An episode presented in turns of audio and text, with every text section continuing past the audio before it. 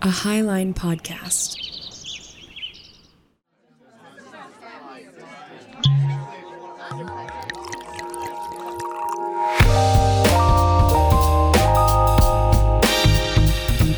We live in a complicated and fascinating world that invites us to dive deep into its intricacies. Exploring the ideas and events that excite, intrigue, irritate, and confound us is how we graduate our knowledge beyond meme culture. Join us over a cocktail as we expand our understanding and share in the beauty we find along the way. I'm Stephen Torna. I'm Kat Dwyer. And I'm Stephen Henning. Welcome to the Whiskey Bench. The night starts now, boys. We're back. The boys are back. Kevin, not Kevin. Well, I guess Kevin. So Kat, so many names. Kat is I'm- out tonight. I'm cat now. We, Kat's on the show, but tonight she's got two personalities. yeah. Yay! Right. The first time the Whiskey Bench records with four people. So, Mr. Torna, you and I are joined by two of the hosts of the Into podcast, also on Ye Old Highline Media Network. Welcome, boys. Nice, nice plug. Nice plug. Welcome. Hey, Good evening. good Good evening. evening. Welcome to the show. Thanks. Happy Alex- to be here. Alex, you've been here before, so welcome back. You're our third time returning champion Whoa. The pitch hitter. with, yeah, Pinch? with the pitch hitter? Pinch. pinch. Ideally, Pinch hitter. ideally, Pinch. all of your batters are the pitch hitters. Ye- Correct. Nice. Hey, See? what is a batter but a pitch hitter? vocabulary. Yeah, the pinch hitter. Um, when Kat said that she wasn't going to make it this week, I I texted to our regular group chat and said, "Shall I send up the bat signal and see if Alex is down to clown?" And it turns out both Alex and Kevin Yo, are ready. yo, I to heard you need some clowns. so down to clown. here with makeup on, red Yes. noses applied. and recording with video again. This is also something we don't normally do on the whiskey bench, but hey, we're doing it now. Which there's I really like no to look reason at you. We couldn't try and set something up for when uh it's the normal squad. That's true. That's true. It's just laziness, I guess. Yeah, Maybe mostly laziness. that could be it. Anyway, Alex and Kevin, welcome to the show. Will you briefly talk about uh, yourselves and your podcast before Torna gives us the drink of the evening? Oh, certainly. Um, but first, Oh my god! It is time for tradition. All right, Oh, whoa, whoa, wait, wait! I didn't get a, I didn't, I didn't get a shot. well, go get one, my Uh-oh. man. I'm gonna go get a shot. Grab a white claw. Don't grab a white me- claw. I That was a messed up. mistake. Don't. I got a white claw too. We You're not both chugging that. time. You're not That's chugging that though, like an bro. idiot. Like I did. I could. I Hey, wouldn't- wait, is that the new one? I wouldn't recommend Yeah. it. Was it blackberry? Yeah. Oh God, here he goes. I thought you were just gonna pull from the hand. Are you just gonna pull from the handle? Yeah, why Oh, wouldn't I? man. Oh gosh, Why not? I have mine in Oh, a rocks boy. glass. 'cause he's I got hair on his chest. Or he's about to with El Humador. Uh, Jimmy. cheers. Cheers. Since there's no chugging here. Yeah, we don't Uh, have. Cheers. Kevin, would you like to uh, cheers us to something? Cheers. Uh, oh man, I want to do the same cheers that uh, we utterly beefed recording uh, freaking Ravel this week. Oh my god, it was so good. It was, What so it? good. You got quick story My- time. My Josh, stomach hurts or something. Cheers to my stomach hurts. or like I'm so hungry. Josh, Josh goes.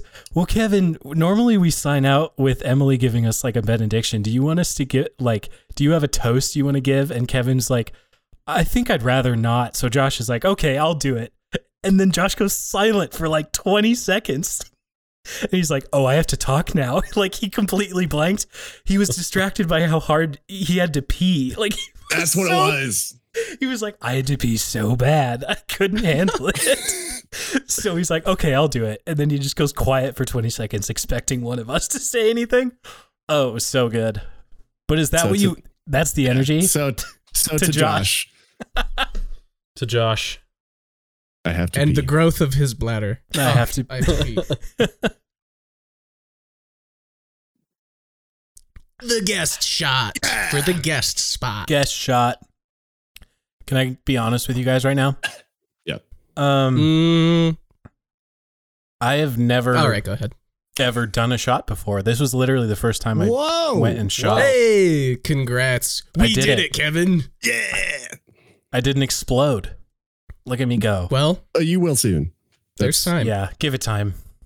I just ate. I did just finish dinner, so maybe that's a better man. Chugging That'll the help. white claw the last time was such a mistake, you guys. That's going to end up being your tradition if you're not careful. Yeah, I know. Yeah, I should definitely stop bringing it up, shouldn't I? Well, on that note of our guest shot Welcome. and a wonderful plug for Ravel, here's your other plug for In2, uh, which Kevin and I uh, are largely the the brain children of, the creators of, and we uh, do a, a round table show with my wife and my parents slash Kevin's quote unquote adoptive parents because we have grown up together for so long and we talk about all kinds of stuff, whatever it is that we're into. You could say that we're the brain daddies of the show. Ooh. Brain daddies. I like that. Yeah, absolutely. Backwards order of season two out so far. Poop stories, which Golden. 10 out of 10, boys. It's a banger. Well done. Uh, Thank the you. the God Committee, which made me physically ill because it was so hard to like think about. So well done, Alex, for prepping that one. True. You're welcome. and a more than two hour conversation about the nature of consent. Also, keep in mind this is with Alex's wife and his parents. Um, Yeah, it's weird. The generational gap is weird and very fun And the point. to be able to talk about consent and like, what people would you kill, Dad? And he has to make decisions in front of you about like, well, do I kill the mother or the scientist? You know, right. um, The so you learn you learn a lot about each other. And oh, I wasn't supposed to answer and that. we was torna- I? you can if you listen. Torna uh, just to weighed God in. Committee. That's That what is I need exactly to listen what to. you're supposed to do. Okay, all right. and up and coming delight which is just a very happy episode about all the things that delight you and on the opposite side of the spectrum. Oh boy, if God committee made you feel bad, we talk about death for The like whole two time. hours. yeah Oh, and that's part one And Kevin So- cries. Oh, it's Kevin. the death cafe i think probably everyone cried Probably at the everyone. table I definitely will. so I cry at everything. It's good. It's stupid. no people um we don't like to think about death and that's kind of the point of the episode Mm. is like I, i'm not doing it to make people uncomfortable i'm doing it because we don't talk about it Yeah, Hmm. that's great. More people should talk about it. I appreciate that. Um, Confront More reality. what's the silliest thing you've ever cried at? I'll go first to give you guys some time to think about that prompt. Um, I remember crying at a Folgers commercial. Uh, um, yeah, no, they had this very moving. Uh, it was like right around Christmas. I saw the the ad. I was like at the gym. I was on the exercise bike, and I saw it. I didn't even have the audio, but there was this really moving sequence of a kid like You didn't have the audio No. to a Folgers commercial, and it still made It's you still- cry It was while working moving. out. Yeah, look at me go. I just want to paint a full picture of this. You're in an active sweat, Yeah, no audio, looking at a Folgers Get my commercial sweat on. on probably a distant TV. Yep, and it teared me up a little bit. It was very nice. This this uh boy makes like a really crappy coffee mug like in elementary school, you know how we used to like make ashtrays or whatever as a project. He makes Or a coffee mug. were. I don't think you make a. Are you allowed to make ashtrays anymore? I don't even know if that's like no, legal. I don't There's think difference It's so. Father's but that's Day. just- Make an ashtray for your papa. It's just a we were wild Hey, Dad, I know you don't smoke, but you're gonna be so disappointed in this. You're gonna start. It's just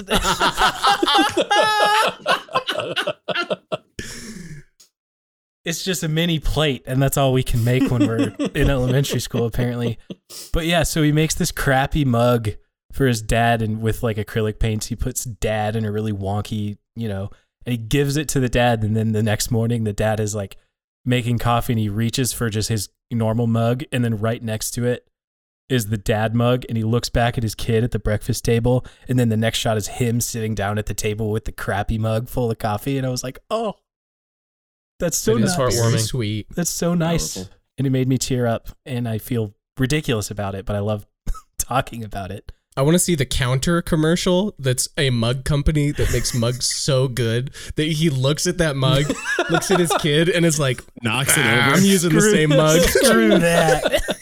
Better than a child made mug.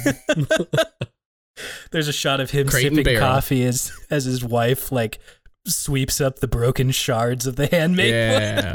That's what I'm talking about. Yeah, man of the house. Hell yeah. Yeah. Mine mine is definitely not silliest, but I will give you the most recent, Oh, okay. uh, which may or may not be silly. I loved again another plug for Ravel. I loved my dad's Ravel episode and being so tight with him on that journey with science and faith. Yeah. And then for him to do a, the benediction at the end and for Oh. it to be like such a sweet wholesome episode and his benediction to be like Oh. just a heartwarming blessing Oh. and knowing that like everything that he's been going through I, it made me tear up man Oh, Yeah, I'm so dude, that glad really silly. Why would you cry? Yeah. That's a silly, stupid thing. i pulled katie in and i'm like i just finished the ravel episode and i'm crying Yeah. Yeah. so Well, I'm glad to give you that gift. That was a nice one. it wasn't even sad it was only heartwarming I know. it was it was a nice happy That's a good happy thing. tear That's a good reason to cry right there. yeah Men yeah, because I was gonna say I don't really cry at non-trivial things, yeah but Right. the benediction that's not that's far from non-trivial. So Yeah. What do you cry at then? It's your turn then. if we're talking silly things, I guess way back in the day, the the last scene of uh, the third Lord of the Rings Mm, Oof. when Frodo's Oh. boarding the ship to leave, that that uh, was a tear And tear you're- gripper. And his his friends are just like weeping on Yeah. the docks. Yeah, Oh, that's kind of that's kind of heartwarming, but silly because it's just a movie. So I would say that's it. stop. movies is real Frodo is finally Art is real Frodo is finally going to the place that will allow his everlasting wounds to heal. What a silly thing. Stupid movie. Not for me. Dumb movie. definitely for me more No. please big big fan of Lord of the Rings. So Right. nice What about you, Kev, my Enneagram 4 friend? Well, as I said on Ravel, uh, everything, uh, most concerts, almost all concerts. oh yeah you just told me that again Yeah. music induced crying. Oh yeah, oh big Okay, for me. all right. Huge. oh this guy djs Yeah, I cry at almost. Do you every cry while show DJing? That I play. Yeah, yeah. Actually. no way Oh yeah, dude. i didn't even know that Yeah. Uh, so only you. only like really good ones. Um, Oh. no like that's the- just the pee coming out of your eyes that that is also a callback to an into episode where I Yeah, talk about is. how often I pee my Poop pants while stories. DJing. Yep. Um, no, but uh, like especially uh, like the first concert back after uh, like self social distancing and like quarantining and stuff, and like all of you guys were there.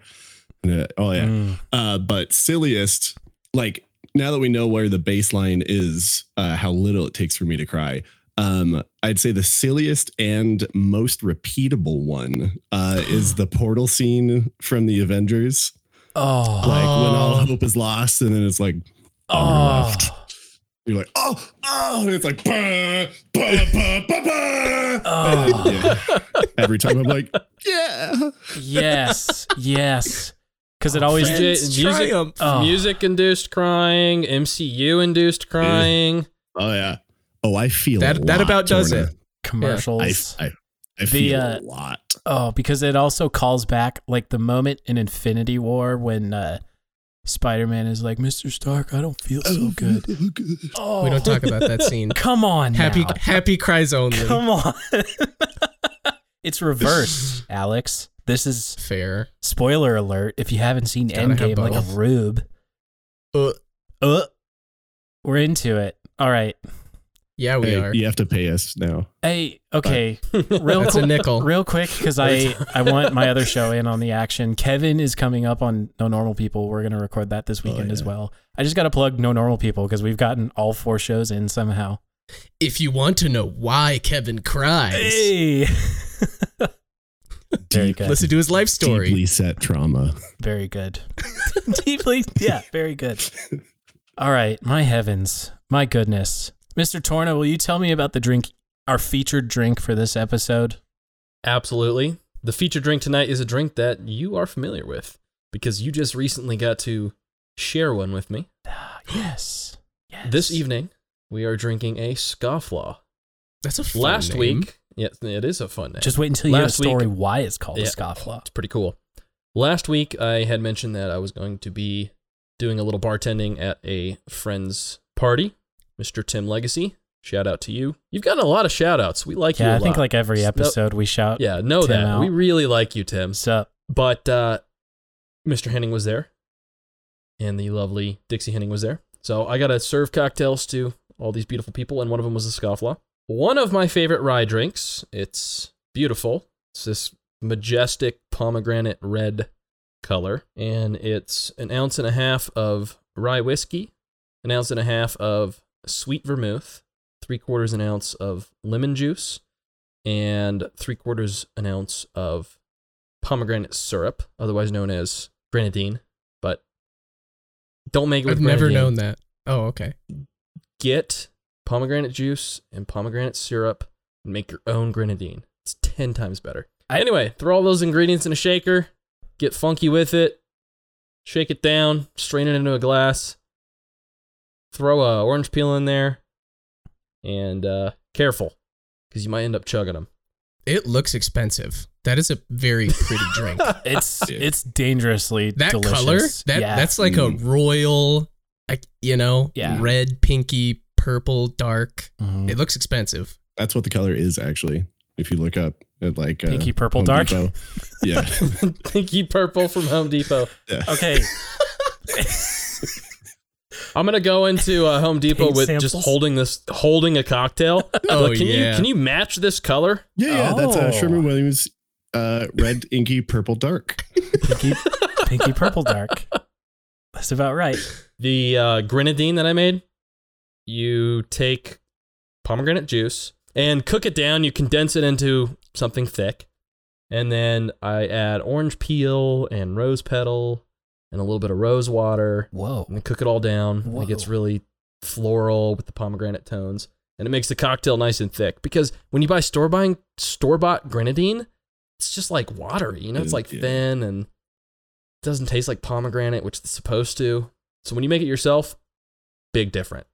Then you can cheap out on the other ingredients and still get a pretty bomb diggity cocktail. Oh. But if you ah. cheap out on all the ingredients, it's not a good experience.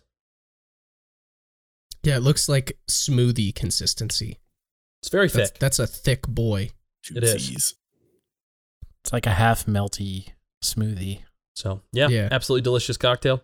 Pretty cool. It's a uh, Prohibition era cocktail that comes out of uh, London. So about two years into Prohibition, a newspaper in the United States put out a competition for people to submit words to describe a bootlegger, someone that was breaking the law in concerns of prohibition.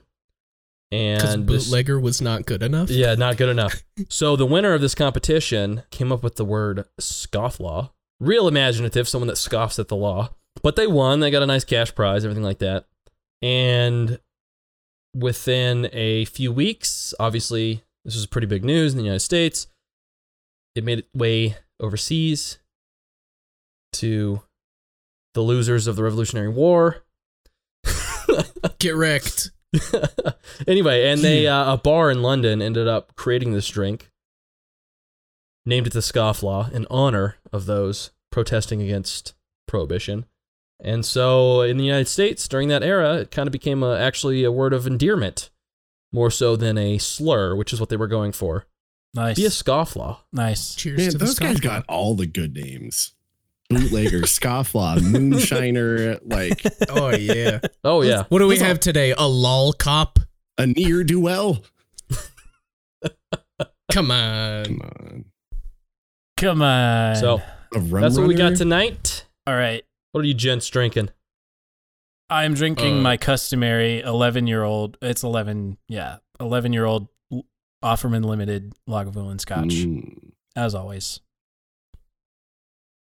I'm having. I oh, Dang it, I even tried to time it. I like. s- Ah, you first. I'm sure you mentioned that yours is like a strong daddy. so I thought that I should let you finish last. Because mine's Fair just enough. a white Russian. Oh, I uh, Aw. I've been sick this week and had two days off of work. so get that man some milk. and, and so the doctor said, "You need to drink more White Russian." Hey, uh, you have a lot of snot in your nose. Would you like some more? no, I watched Big Lebowski on Monday, Yes. and Oh. I swear, since Monday, I've been like, "Oh, the next drink I have is gonna be a White Russian." I swear, yeah. and sure enough, Wow. Yeah.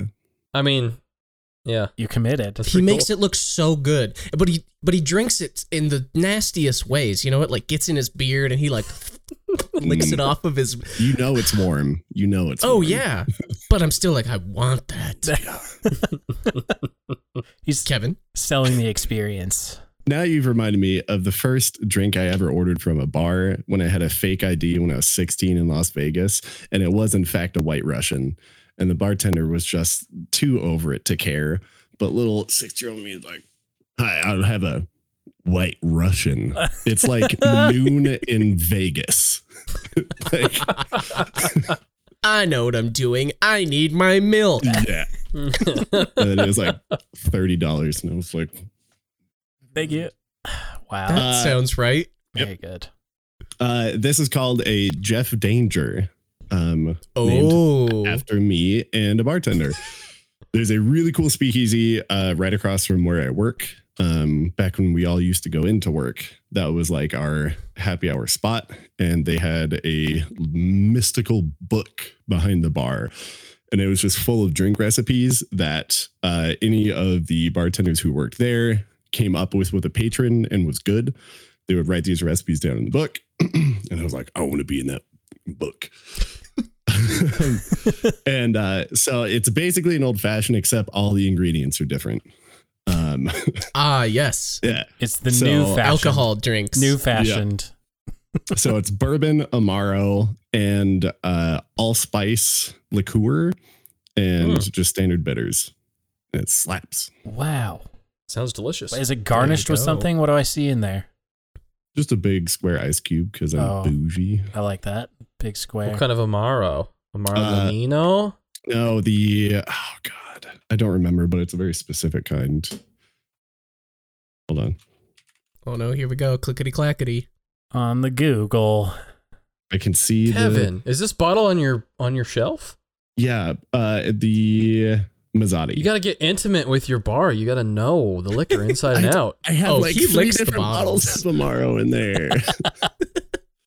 uh, They're yeah. like your, you know, in a you know ever evolving civilization that lacks children. Like you got to substitute that for something. So your liquor becomes your your Mm. children. Oh, you make a good point. That's It pretty good advice. Brain Daddy's got to know honestly. the name that of was some solid advice for Kevin.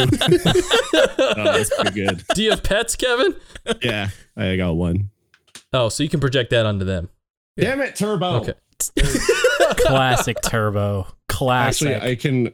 So I closed my door uh, so you couldn't hear my roommates, but I can literally see Turbo's ass like laughing through the bottom of the door because he wants to let me in. I'm gonna go let him. in.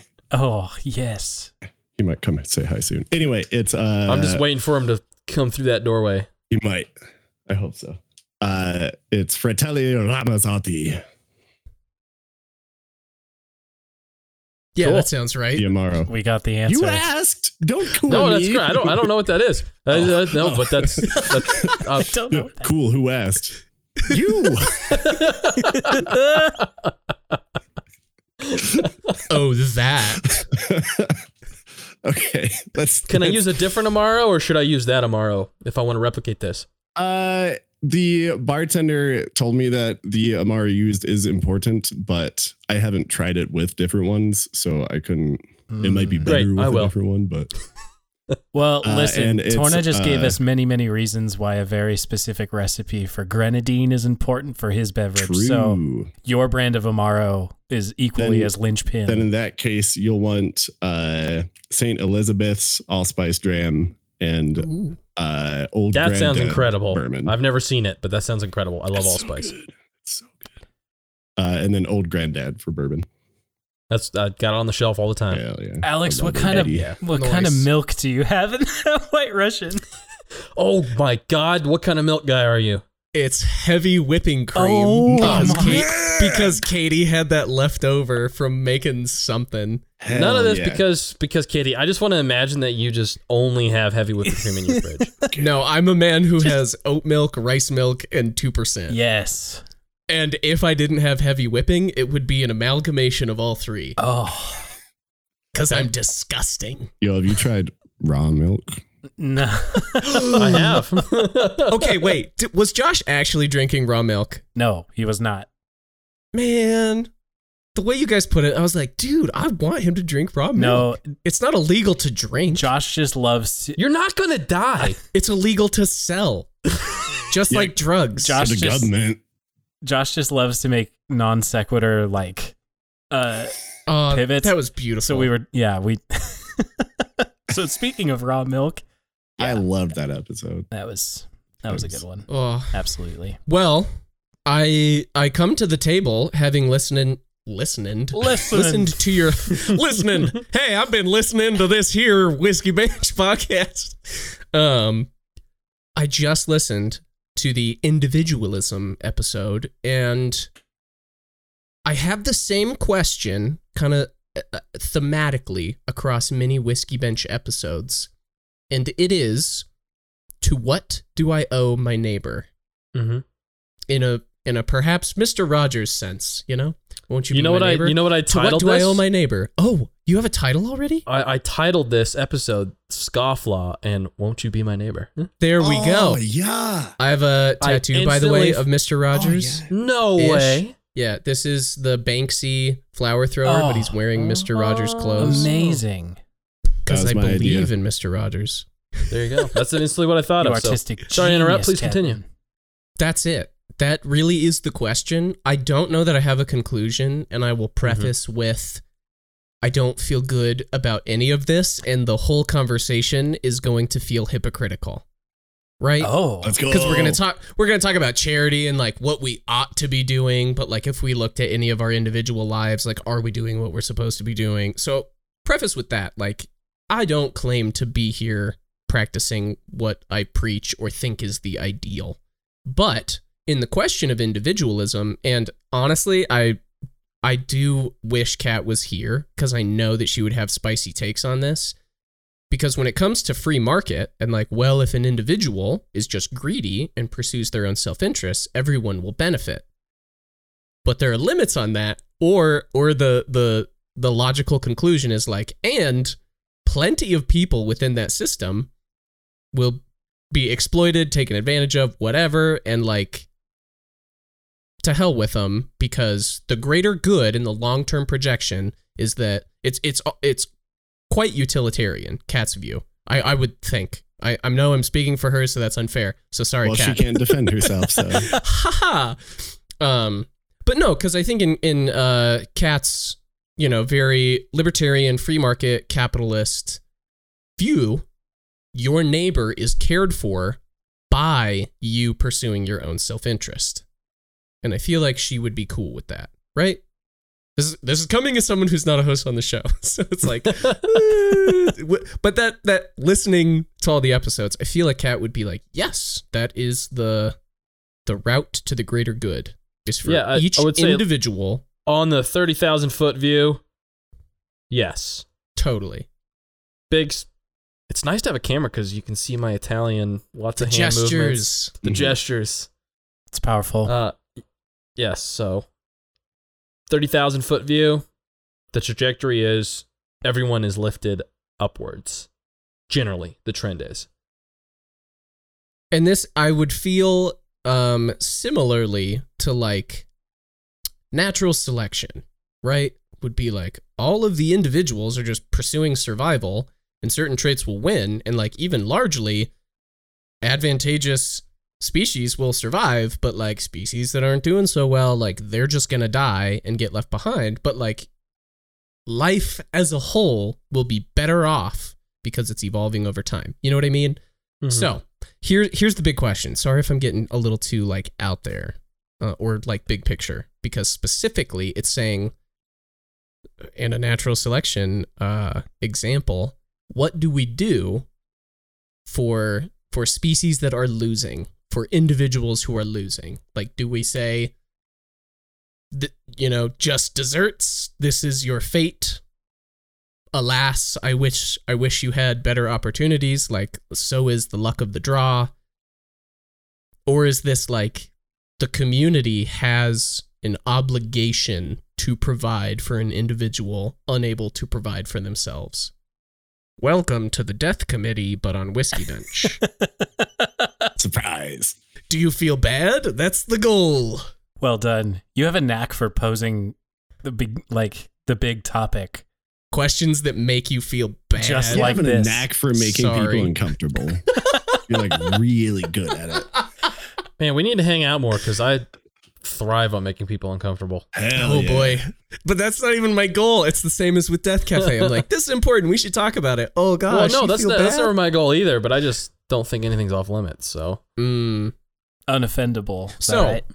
here's Yeah, that's, pretty that's much. the like 30,000 foot, right? So Mhm. specifically, um, here's an example that I love talking about. And sorry if I'm piloting the conversation too much. I'm happy to to go off on tangents.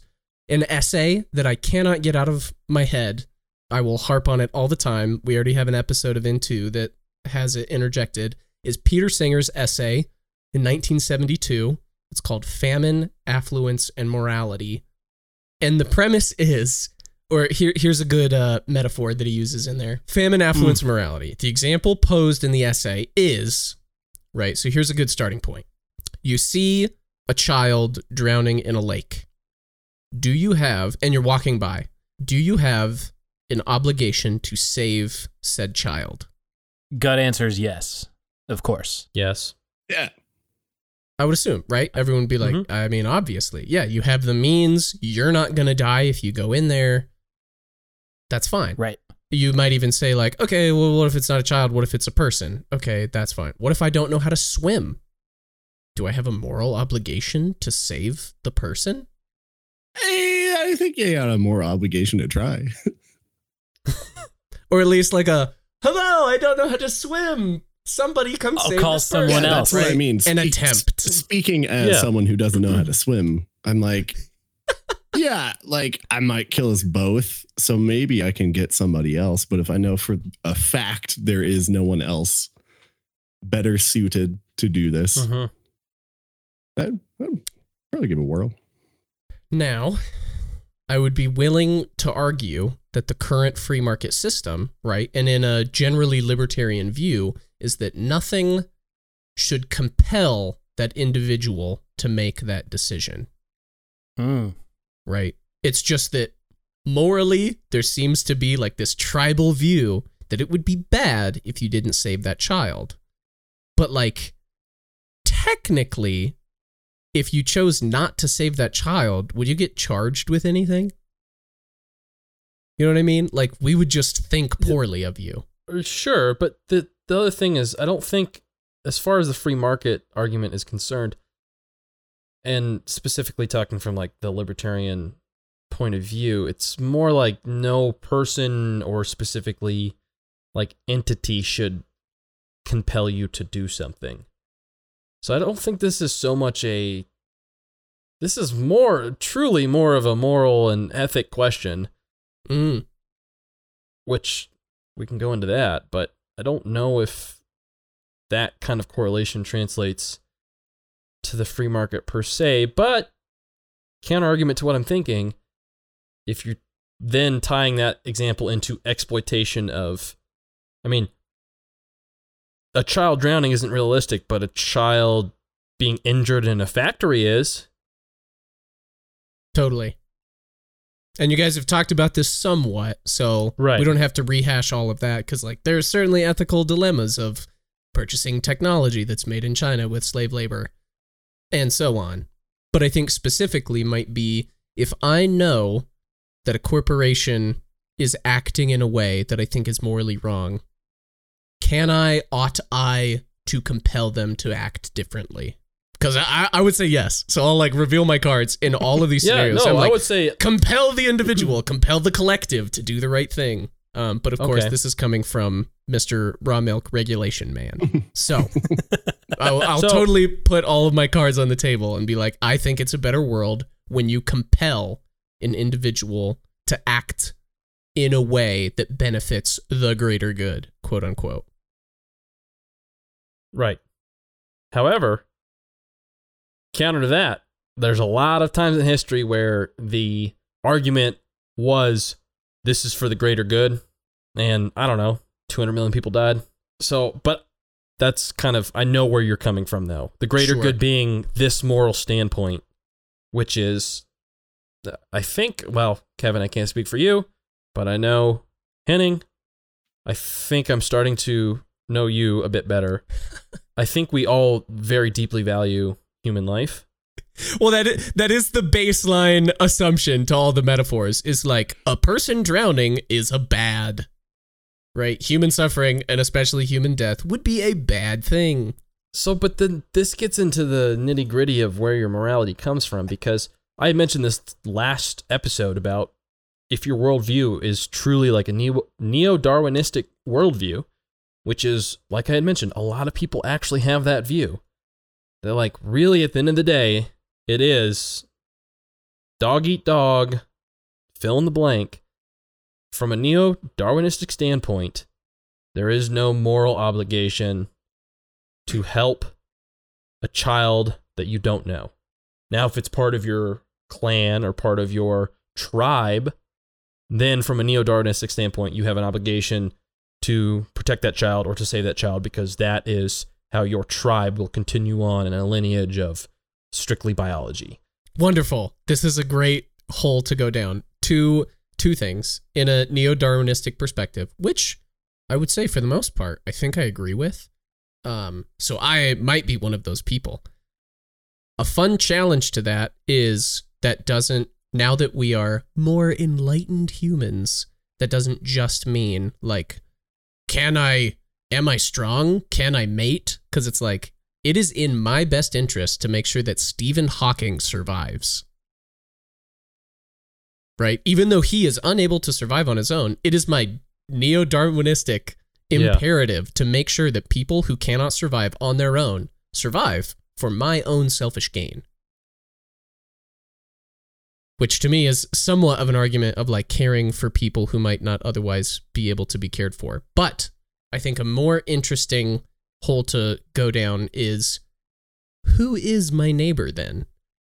So, like, if it's part of my tribe, I should care for them, right? So, if we said, like, even my family, right? If that Yep. person drowning in the lake is my daughter, my sister, my mom, or my dad, whatever. Marv probably can't swim. Well, who knows? At his ripe old age. Shout out, no, Pops. he's he's a great diver, which is so funny. But yeah, like, dude, then I'd be an extra bad person. But I still don't know that anything compels me within like legal, political, economic system to do that right thing. And maybe that's where like just genes are kicking in of like, well, it's because it's your dad or a relative. And then what happens when we keep extending that tribe of like, okay, it's the 150 people that you know who are closest to you. Okay, it's the 30,000 people within your town. It's the 150,000 people within your county. It's the, you know, million people in your state and then so on. Like what dictates that sphere? So I've got so much to say about this because Oh boy. if you Yes. have been listening to the to the whiskey bench for the last I don't know ten episodes, I've been going through a lot of mental like processes. I have been really working through some fundamental beliefs that I have. Dude, I trying to- gasped out loud on the last episode when you said maybe maybe an individual doesn't really have control of their destiny. And I was like, "Holy what?" Like that came out of Torna's mouth? Yeah, like yeah. that's saying something. Yeah, and like feel free to talk about that. I'm curious.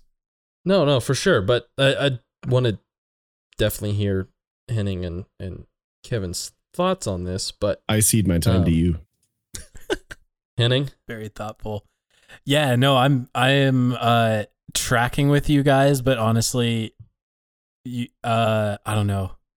You guys are at a caliber right now where I feel like I'm more catching up than I am like keeping pace. Okay. Well, So- let's let's just kind of tackle this a little chunk at a time. Let's just talk about neighbor, how I perceive a neighbor, or how I'm starting to perceive neighbor. We've mentioned this before. We are in a very, very difficult time as far as the amount of information that we take in and what I think we are capable of processing and emotionally understanding. I don't think, I mean, there's plenty of evidence and studies that show that, like you had just mentioned, the 150 people, like there's a amount of people that you're, I'm a Even- big believer in the Dunbar number. yeah, yeah, Dunbar's number. Oh yeah. R- it- th- You can only handle so much, right? And now that we have such a globalized, man- mankind is so globalized, you are seeing things from all over the world. So the idea of a neighbor is kind of being thrust upon you as 7.5 billion people or whatever the total population of the earth is. I don't think that we're really capable of understanding that. But more and more, as I'm being convicted of serving my neighbor and being a good neighbor and, and all of these things, I'm just perceiving your neighbor as whoever you are interacting with at any given point. Like you walk by the person on the street that needs money or something like that. At that point, if you see him and you acknowledge him, he is your neighbor. And that's where I'm starting to have to kind of reevaluate what I've thought. It's kind of whoever's in your immediate vicinity or who you, I guess, make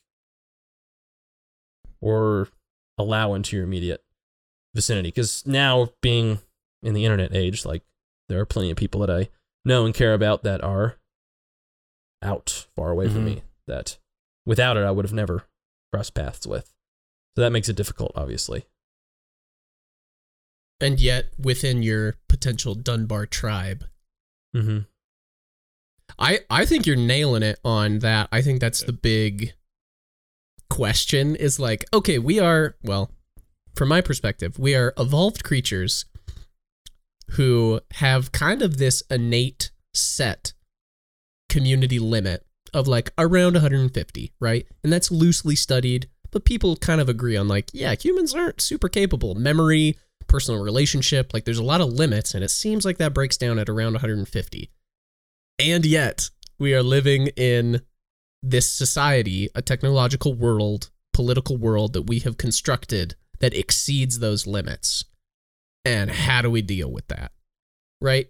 Because, like, if you had, let's even say a church or even a family, right, that was 150, if your whole goal was like, I'm going to care for these 150 people as much as I possibly can, um, and uh, without being crucified, be like in an almost communist society of like our whole goal, us 150 people, are going to be as tight and well off as each other, right?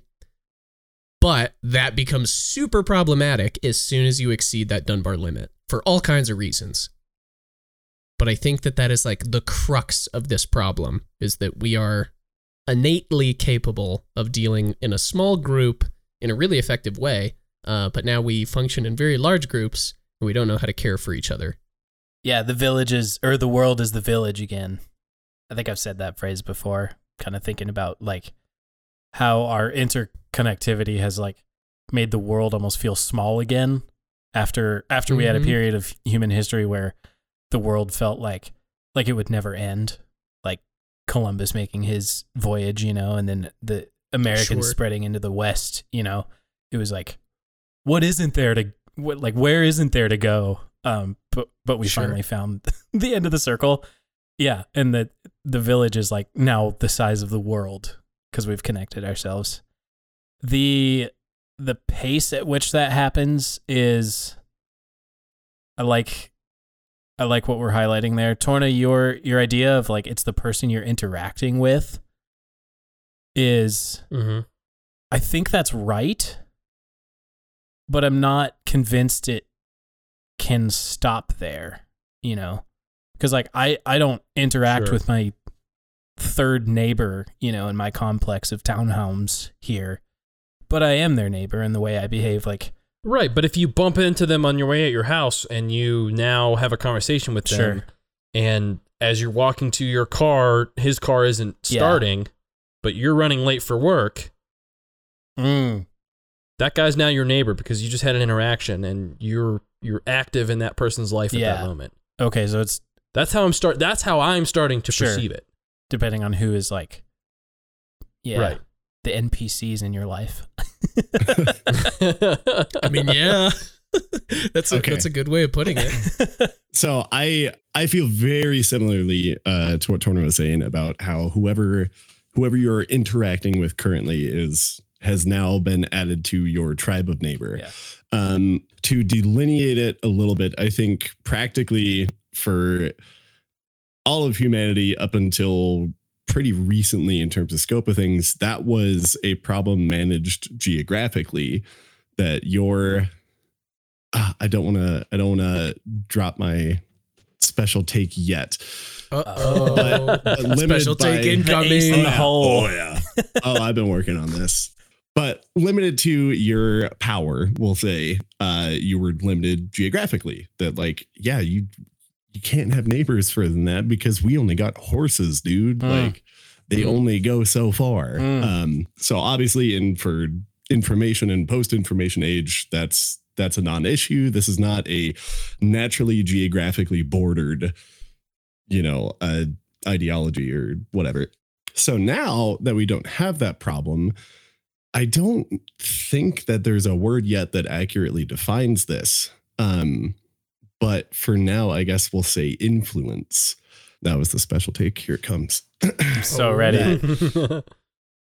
So we're going to pause there. And like Steven now knows from my Ravel episode, I just throw anecdotes until either I or one of you puts it, It all together connects. but so like I have my own neighborhood, um, which is you know a couple hundred people that I interact with often, um, my tribe, and then I have the few people that are geographically all over, um, but I still count as one of these people. You know, some of them I've never actually met in person before, but were they to come to me with a problem or whatever, I got them. They're in my tribe. But uh, for a brief period of time, about every week or every other week, I am interacting with 2,000 people and they have, I have their almost undivided attention while DJing. So I'm in front of a crowd. And for this brief moment, my influence is multiplied drastically. My output, my amplification to get ideas or information across for a very brief point, my neighborhood like quintuples.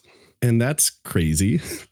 like, I could use that time to uh, push something that I think is for the greater good, theoretically, or I could use it purely for my own gain, uh, which is mostly what I do. um, I don't know. It's weird. Uh, because like we're saying about, you know, it's it's whoever you're interacting with right now. Right. Like for a brief second, that goes huge. Yeah. And so I'm thinking of people who have a bajillion followers on Twitter or something, and you're like, man, you could probably do something with all of that input, all of that reach, all of that influence. Yeah. And many people do. Are you obligated to? Many people know that is the question. I mean, like, That is the question. th- there are people listening to the Whiskey Bench right now that maybe one of the four of us have actually met in person that was a neighbor for that brief moment as we interacted with them. But now, even Mhm. interaction now is asynchronous and our influence is asynchronous so that I send a joke tweet out and somebody sees it three days from now and they're being influenced by me, thereby.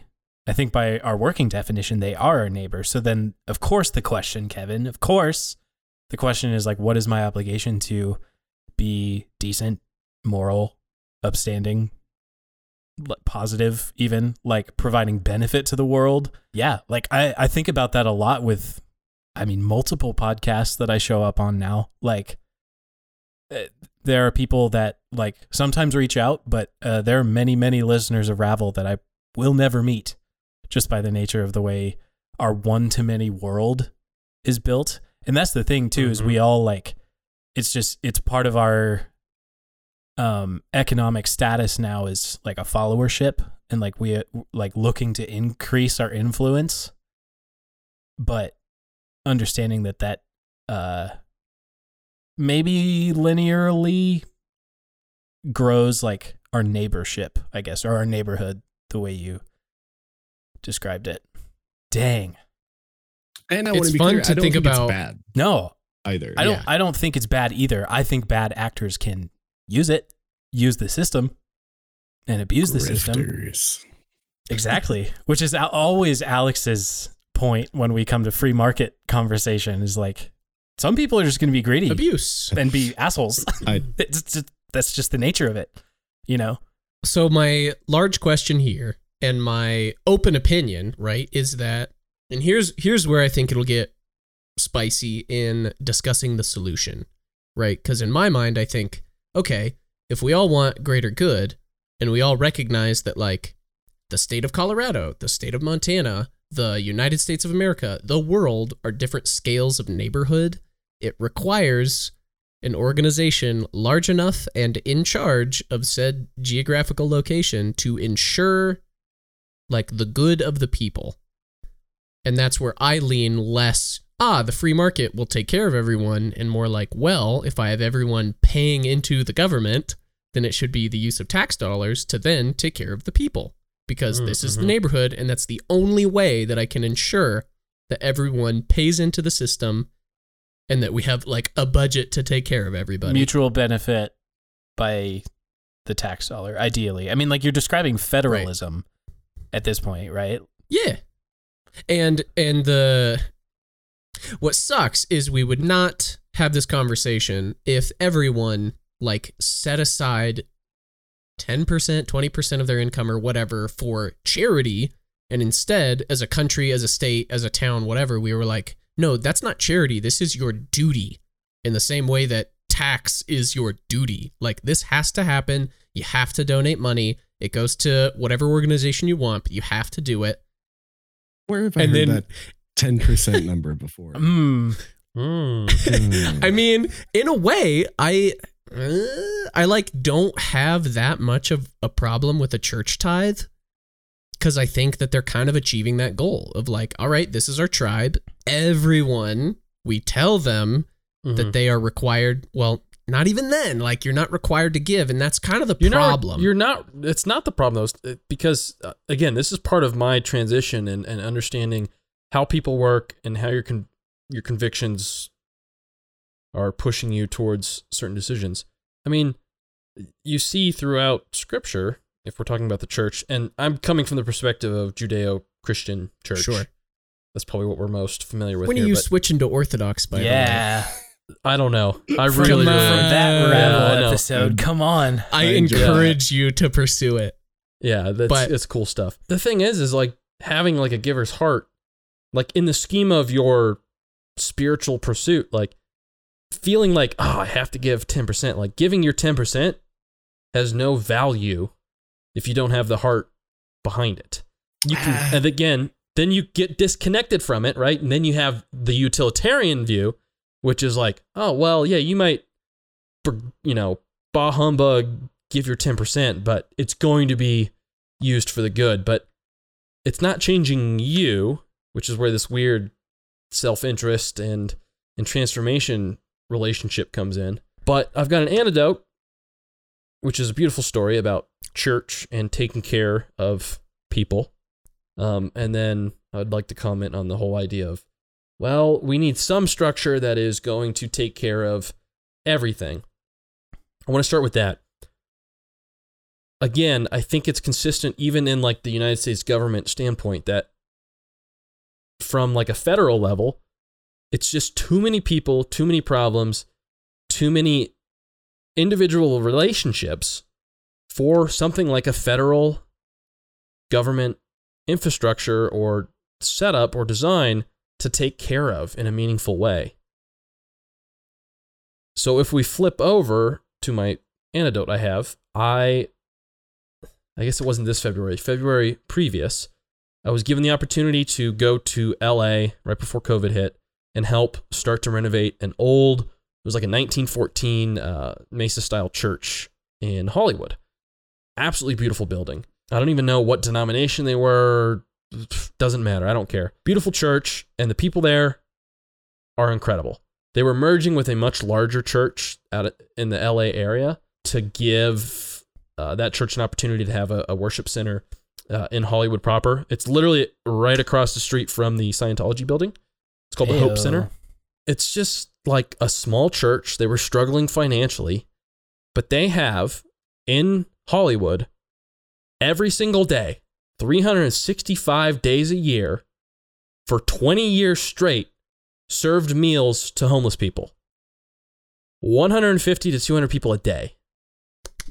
Claps, claps in my book. I mean, that's like that's totally what I'm going for. you can be cynical and you can say, "Oh, well, look at how many people are homeless in LA." Like that 100 people they're feeding a day is meaningless in the scheme of things. But I mean, w- the amount of people being impacted over 20 years like that's that's nuts to me. That's insane. And like in the scheme of things, big picture, I just did air quotes. Um, oh yeah, right, right, right. it right. doesn't matter, right? It's Podcast. not going to, it's not going to in quote again air quotes solve the problem. But now I'm starting to realize more and more like no, they are solving the problem. We just need more people like them. I completely agree. And and I don't think and uh, this is something I don't think you could the government could print 8 billion or 8 billion that's nothing. That's, That's pennies. Small $8 trillion potatoes. dollars. There Small we go. my man, is eight billion. Wait, government- what just passed? Yeah, yeah. The government could print eight trillion dollars and say we're going to feed everyone in, in the United States, and I literally think on a spiritual level and like actual emotional, like that eight trillion dollars from the federal government would not be as meaningful or as beautiful or as impactful as the Hope Center over the last twenty years. Mm. Hmm. And that's just my perspective starting to change on like what is meaningful and what is good and what is right as far as serving your neighbor. We're going to take a quick break, then we'll be back to our conversation. If you like what you're hearing, the best way to tell us about it would be on Apple Podcasts. There you can leave us a five star rating and a one or two sentence review to help others find the show. Thank you to Reagan James for the use of our theme music, The Habit, off her album, Message. Find her work on Spotify and Apple Music. And thanks to Highline Media Network for having us as a founding podcast.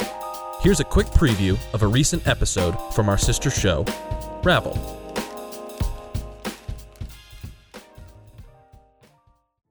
I actually wrote out a manifesto. I'll send you guys after the podcast. I but love that. I was just looking at that. It's well, it's like how do I put this all down in something that captures it? And I basically say that I think God had one creative thought and everything else came about. I don't think he had to honestly, I don't think he's so weak that he has to come back and monkey with it and go, "Oh, Wow. you know what I forgot about? Darn it." No pun intended. Yeah, yeah. monkey. And now, back to our conversation. A difference here that you're making me realize is that, uh, in my perspective, I don't care about someone's attitude at all. And now I'm like, ah, maybe that requires more value because you're like, no, these are people who want to serve, who want to give, who want to be there. And I'm like, nah, just tax everybody, whether they want that or not, and it will be for the greater good. You know, where it's like, no, what what happens for you volunteering in Hollywood is that a lot of people within Hollywood get the benefit, which, you know, again, air quotes, benefit. I think it, it, is a benefit to take care of homeless people and to feed Mhm. people who cannot otherwise feed themselves. I think that's a benefit. You are giving the community of Hollywood a benefit that a bunch of other people in Hollywood are getting a free ride on. So this, it, you know, in my mind, I think we would probably agree that like if everyone did that, problem solved, Mm-hmm. right? But it's like, uh, Yeah. crap. That's like five percent of the world is Tornas. That's like you know, if Yeah. that. So instead, I'm like, ah, just tax everyone hundred percent, and now we have a whole hundred percent of a country of Tornas. That's like I I've heard it quoted from uh pulpits many a time over my church career was pastor saying like if every single Christian in America tithed, we would have no poverty, no child hunger or anything like that, which probably true. Which is probably it's- true. right. There's the counter argument though, right? You see churches that aren't using their funds for beneficial things. Which again, this this now is going back to that moral question. We're we're talking about this from the church Yeah. frame, where I would say if you are a Judeo-Christian, right, Orthodox, Presbyterian, f- what are some of the Foursquare, non-denominational? Foursquare? Foursquare's one. The Church of Foursquare? Isn't That's that a thing? denomination. Church, Okay, of, that's what I thought. Is? Church of Beach Yeah. Volleyball. Yeah. Or that right? game we used to play in PE Right, yeah. in But elementary school with the rubber I would balls. say I would say you are compelled. You ha- you should have a conviction. That's what is taught, and that's the goal, right? To reflect what is being more like Jesus. And the Orthodox, again, Orthodox. I'm going back to Yeah, dude. Orthodoxy. They have a very interesting perspective of this, and it's like, again, this is starting to form my my view of of what it is to be a neighbor. But like, they're constantly talking about like, you're you are a saint in the making as a as a Christian. This is again as I'm starting to understand it more and more. And there's two options. Like if you come across someone that is in need, you know, say it's somebody that want that needs money or says they need help, you can, which I have been in the past. Oh, I'm not gonna give this guy money. Like I don't know if he's actually homeless or like yada yada yada. Because you hear the stories about people that are actual grifters that are Sure. Holds the sign, then gets in the BMW Right. at the end of their shift. Yeah, or you can help them. And if you choose to not help that person, you are not becoming more like Jesus.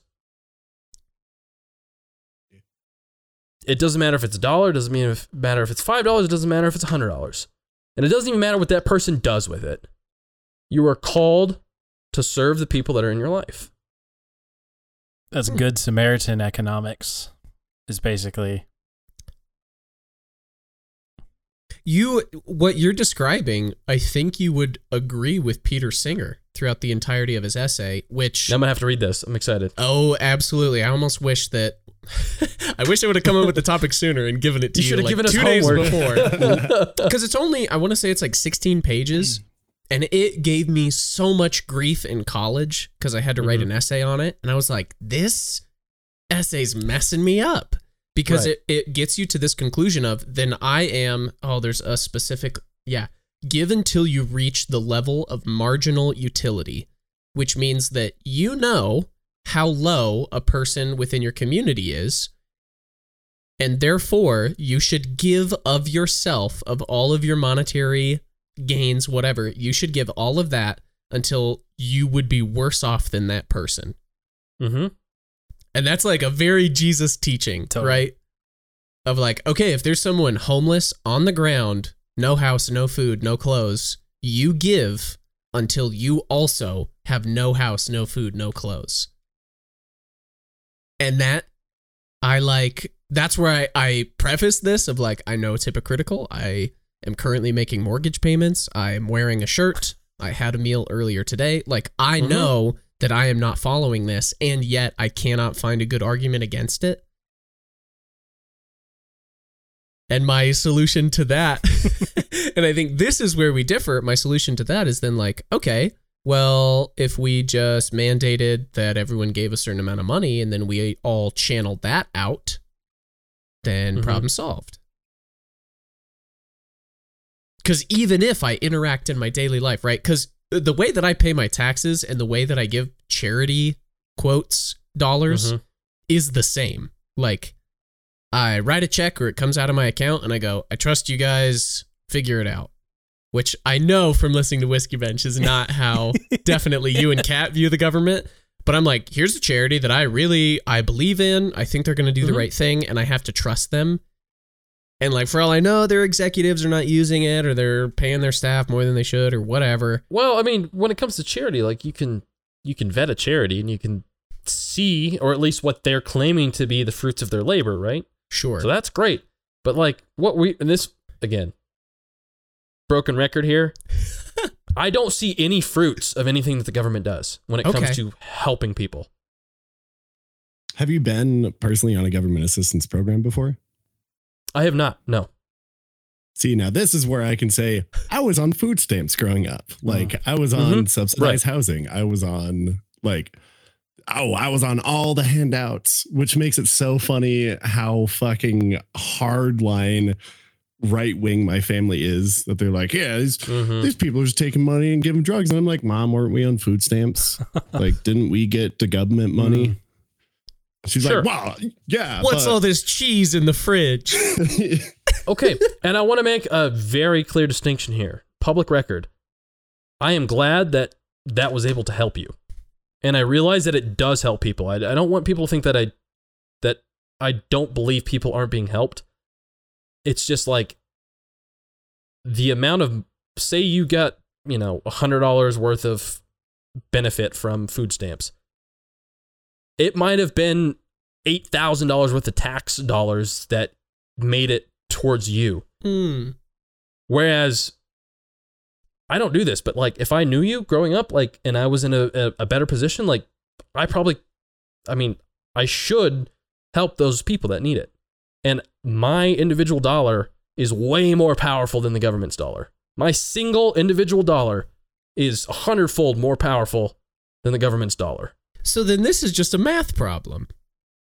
Uh, Right, You so- could look at it like that. Because if you're saying that like a hundred to one, my individual individual dollar is more powerful than a government dollar, but if I have ten thousand people paying Mhm. taxes who would not otherwise have given a dollar, then it's like, well, that's easy math. You know what I mean? Where it's like, even if the government is super inefficient, if they're taking advantage of a hundred percent of taxes, where normally we would just be functioning on five percent of the population's generosity, then it almost doesn't matter how inefficient the government is. They're solving a bigger problem. And I understand why that's aggravating, but in my mind, I'm like, better than relying on 10% of the world to carry the weight of Right. generosity.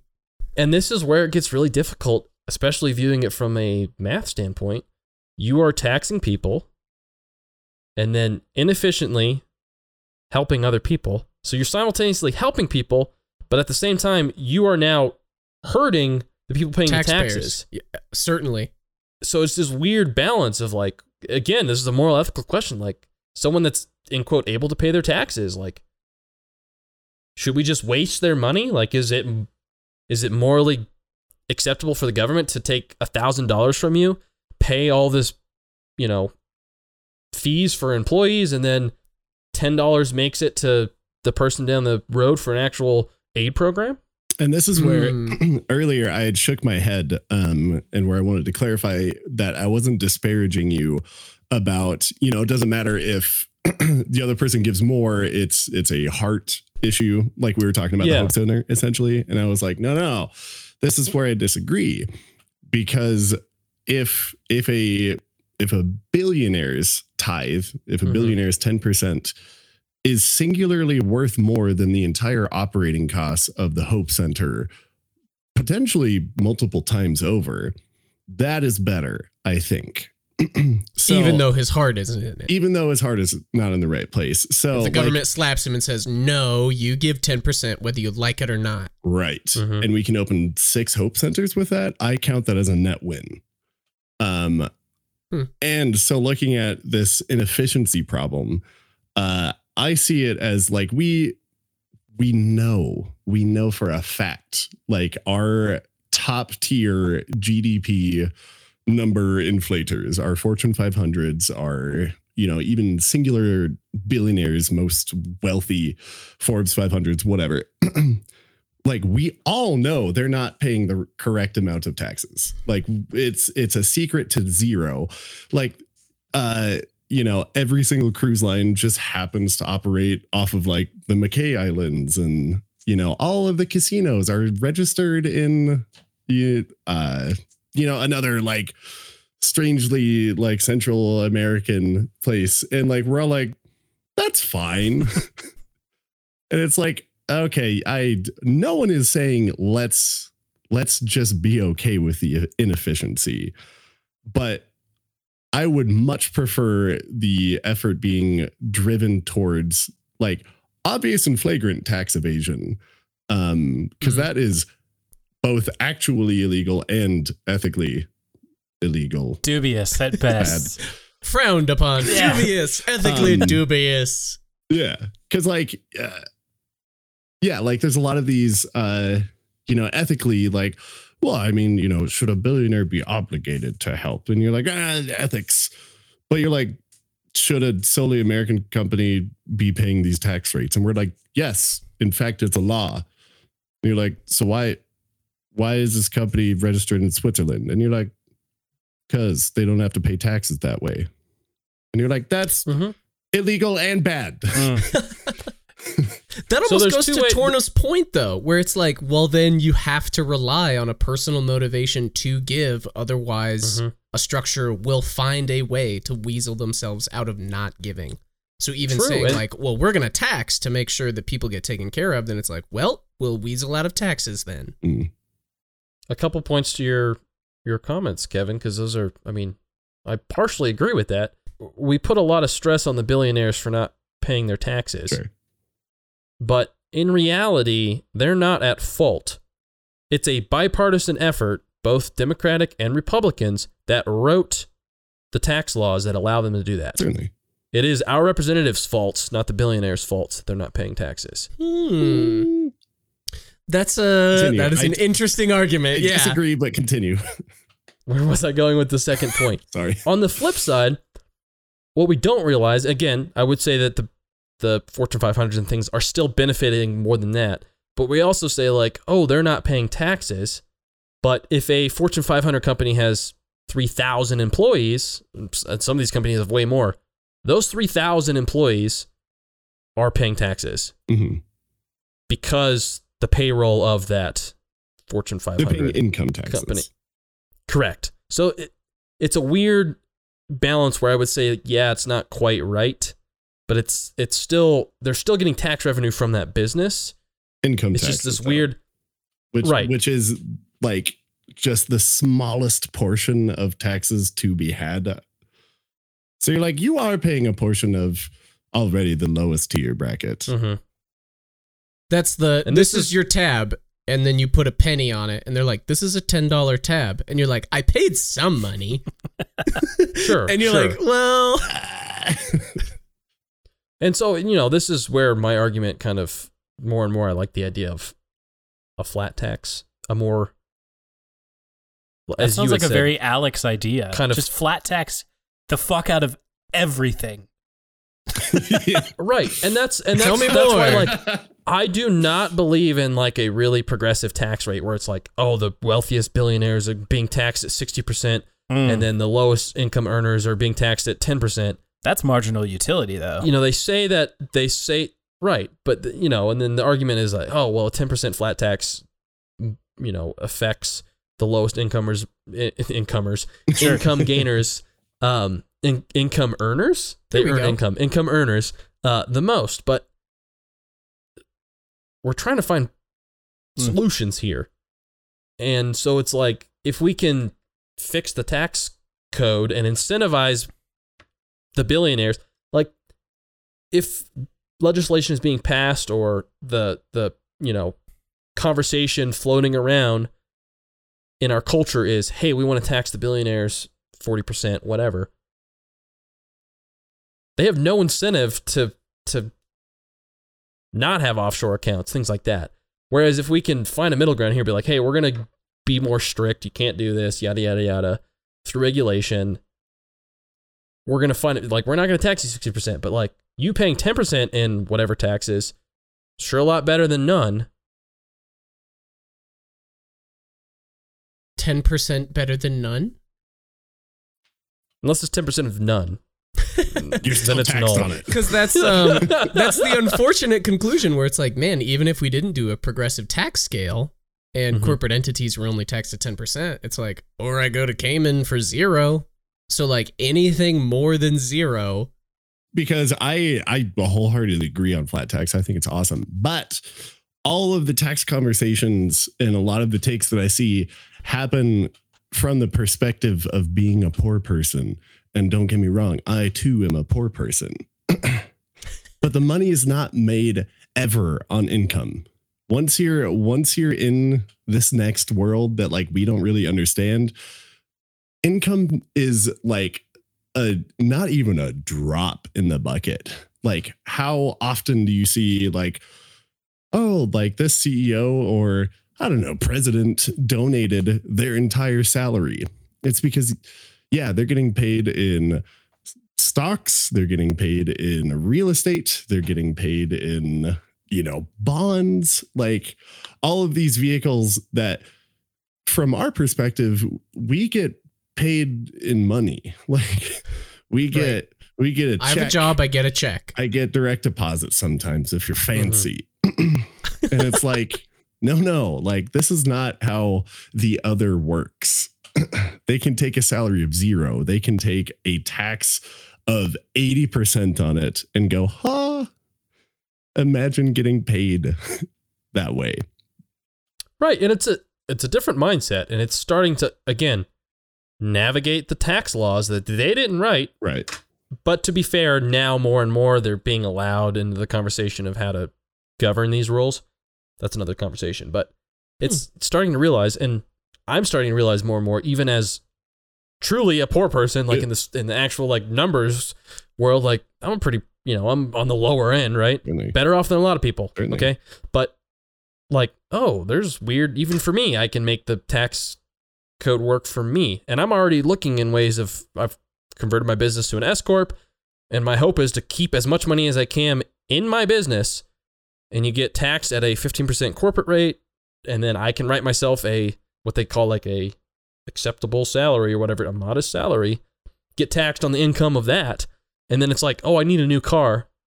Business Well, no, no, no. expense. Company needs the a business needs a new car. And it's Right. an asset, and I'm going to depreciate that asset and get a write off on that, baby. Exactly. Yeah. Exactly. So you can make it work for you. It just gets easier when you start to make more money. But do you feel morally conflicted about doing any of that?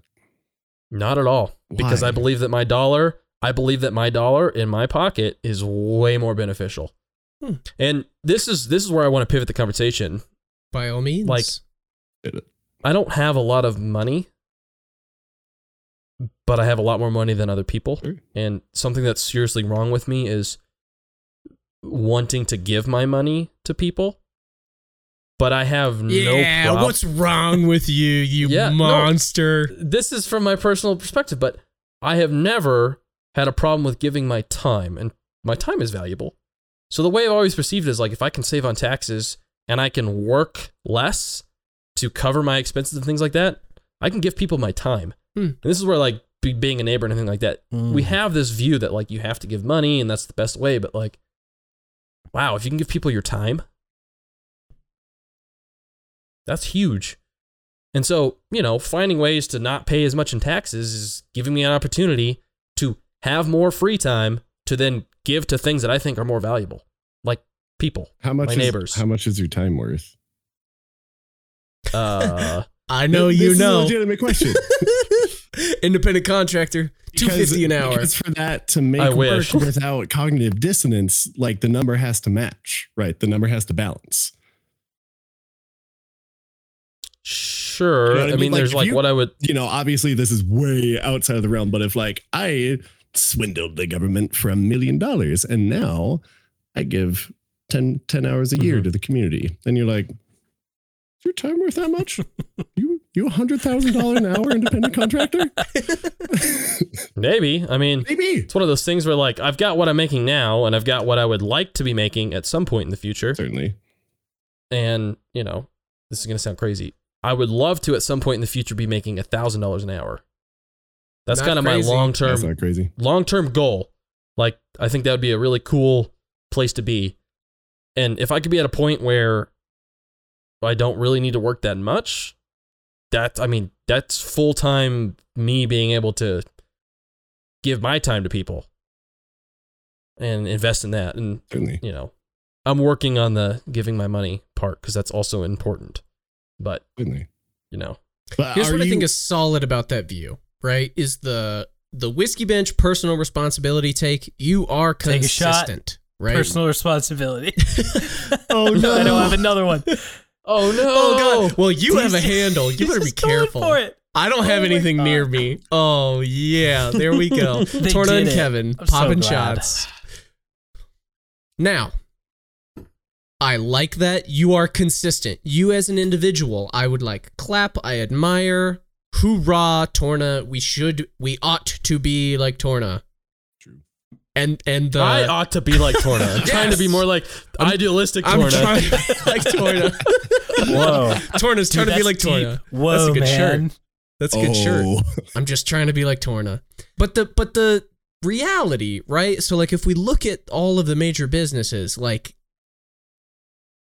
nobody even like Yeah. okay, maybe less than 10% is as well intentioned as you are.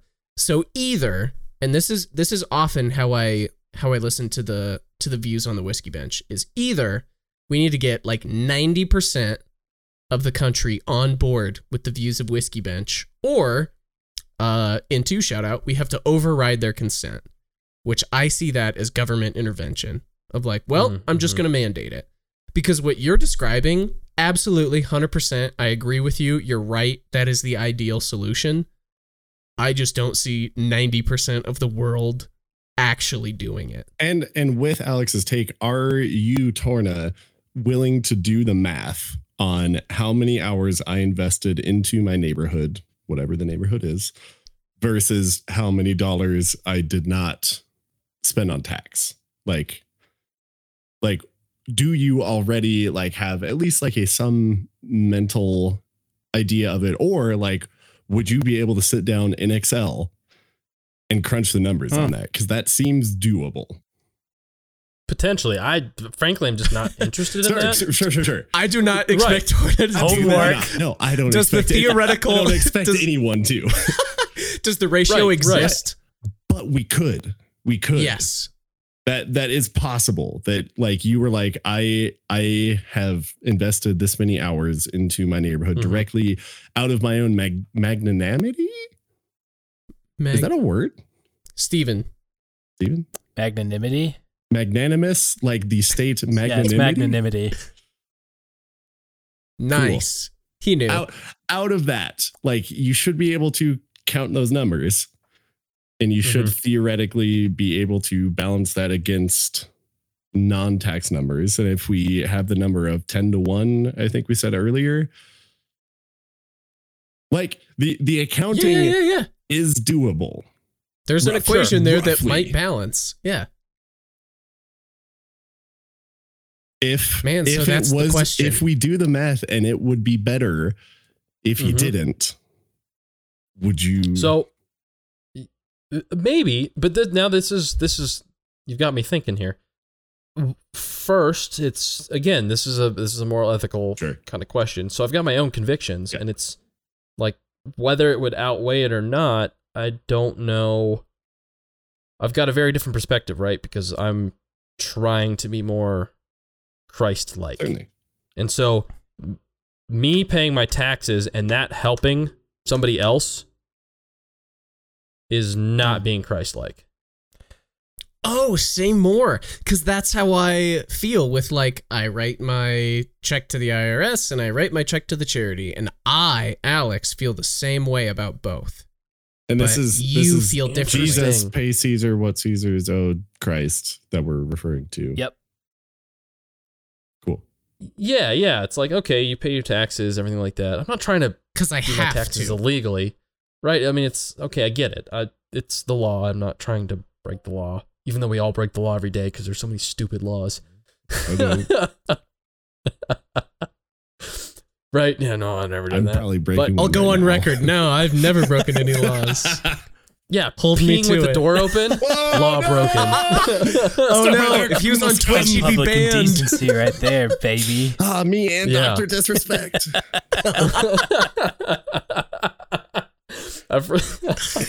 But anyway, good. yeah, I just perceive it different. I'm just, yeah, I, I think maybe it was, oh, I think it was actually on my Ravel episode from last week. I kind of harkened on that. I was like, you know, me and my personal convictions, it's like, it's, I can't just like vote for someone that I think is going to solve the problems and be like, dust my hands off, Right. did Yeah. my godly duty. sure. it's a more intimate, personal I'm convicted that I have a responsibility. And I think my the the um, difference, Kevin, that I'm hearing is that lest we lose sight of the fact that Torna is the kind of person who's driven by like that personal conviction, whereas you said like, I don't care if your heart is in it or not. I just care about the outcome, right? And and don't misunderstand me. I am very much the personal conviction guy. yeah as no well. i i totally get that but like i think torna like in in this arena in particular as well is coming from like because my heart is in the time and not the you know let contractor number what set it's not $70 an hour you know to pull a number out of my ass. It's like for him it's infinitely more valuable valuable wow valuable to put 60 minutes in to like ladling soup at a kitchen than it is to just give that soup kitchen seventy dollars for the next batch of batch of soup. You know, and uh, yeah and the reason why i disagree with that is because um the conversation that we had about uh oh what is it? White savior is oh, Ah, that i'm like yes white savior complex. That no it was not better for me to go to haiti and do you know eighth grade tier electrical Mm. work and have the experiences than it would have been to spend the $1600 and give that to mike who runs you know the actual uh, orphanage Sure. and center Yeah. down there it would have been way better to spend all that money and give it to him and have him Well, And that's a free market right. argument, It's also it's a right? Of like it, it would be more efficient to have a high earner earn money and then pay a group of people who can make 15 an hour to do Right. that job. don't get me wrong, it was a great experience, and I felt so many things so deeply because of it. Okay. What which is important absolutely. on your develop right. So there's an But efficiency it question. helped There's the more than it helped them. Right.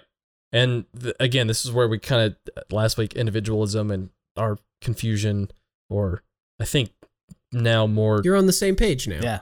yeah, yeah, Yeah. But like, there's an efficiency question. But if we're talking about the whole white savior mentality, what's the difference between that and giving the government money and then them taking care of your community? Then it's just government savior. And I was personally saved by the government when I was a kid. So I'm, yeah, government savior rules. So it comes it, it comes I see where you're go- it comes coming back from, to though, history Torna. and it comes back I- to like I- personal experience with the thing that you have perceived to be the most beneficial based on like yeah where you were raised like what kind of feelings you had being you know like uh, effectively being aided or saved by food stamps like you were eating because of food stamps Mm-hmm. I, you know I ate. And and even if even if it's a factor of 10, with my $1,600, I did not buy 16 families a week of food.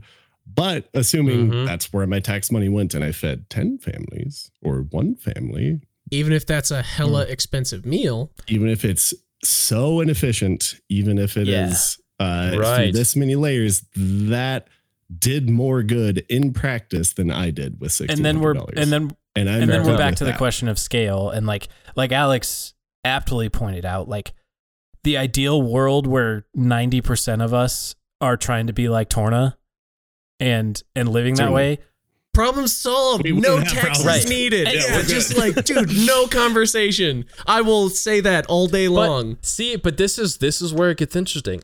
I don't think I truly I have my convictions. This what I've been talking about is my Right. dream. That's what I want to achieve, and I don't think I can. It's just it's a hmm. upward trajectory, right? I do not and have not, and I think as I'm pursuing this more, will not ever expect anyone else to do what I want to do. I have no obligation to anyone. Believer, non-believer, And- government. It's it's it's individual yep projecting outward, which is very important. I just want to shift this slightly because talking to to Kevin's point, you know, with the sixteen hundred dollars it took you to go to Haiti and things like that, it's starting to think about this being a neighbor conversation. To go back to the original, the original talk, what it is to be a neighbor, and again, I want to have. I would love to be on Ravel and, and talk about like missions again, because I get it. I An exasperated sigh. Oh boy. It's come up. I yeah. get the silliness and the uh, truly, I think, anti Christian idea of just spending a bunch of money to go on like a vacation. But like, there's nothing wrong with going and serving another community, no matter what your race Right. is, right? So the the the white savior thing is separate from just you being white. But like, imagine if you could have gone to Haiti with sixteen hundred dollars and said, "Hey, I love Haiti. I love the Haitian people. I want to offer money to you. What was the name you used? The example. Oh, I don't Mike. remember. Oh, Mike. Mike. Yeah. Yeah. Hey, Mike. Here's some money for your business. How can I serve? Now you're giving money and time.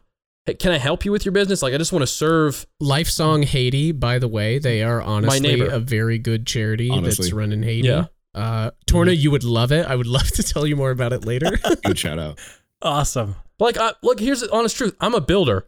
I would love the opportunity to go build houses. I don't care if it's in America. I don't care if it's in Haiti. I don't care if it's in fill in the blank. Here's what Mike would tell you, by the way, is he would say, Torna, Yeah. I don't want you to build the houses. I want you to teach these people how to build the houses. and that's the thing. How do you empower people? Right. That's huge. and that's that's the point that I'm getting to that yes like there there are ways to make this net beneficial but and and thank God thank me I guess like I did have some Oh boy. Oh boy. yeah we could uh, we could unload that whole statement in another episode. it means exactly what you think it means because I happen to have some electrician skills like very basic 12 volt 24 volt stuff that I knew Mm-hmm. So I had some knowledge and a skill that was not present in the community that I could help.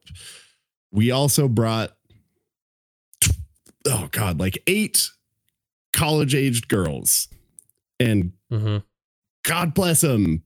They have the best hearts. They have, they had so much love for the kids, which maybe there's an argument there. But in terms Hmm. of action, Caretaker. Sure. In terms Yeah. of actionable results on the community, none.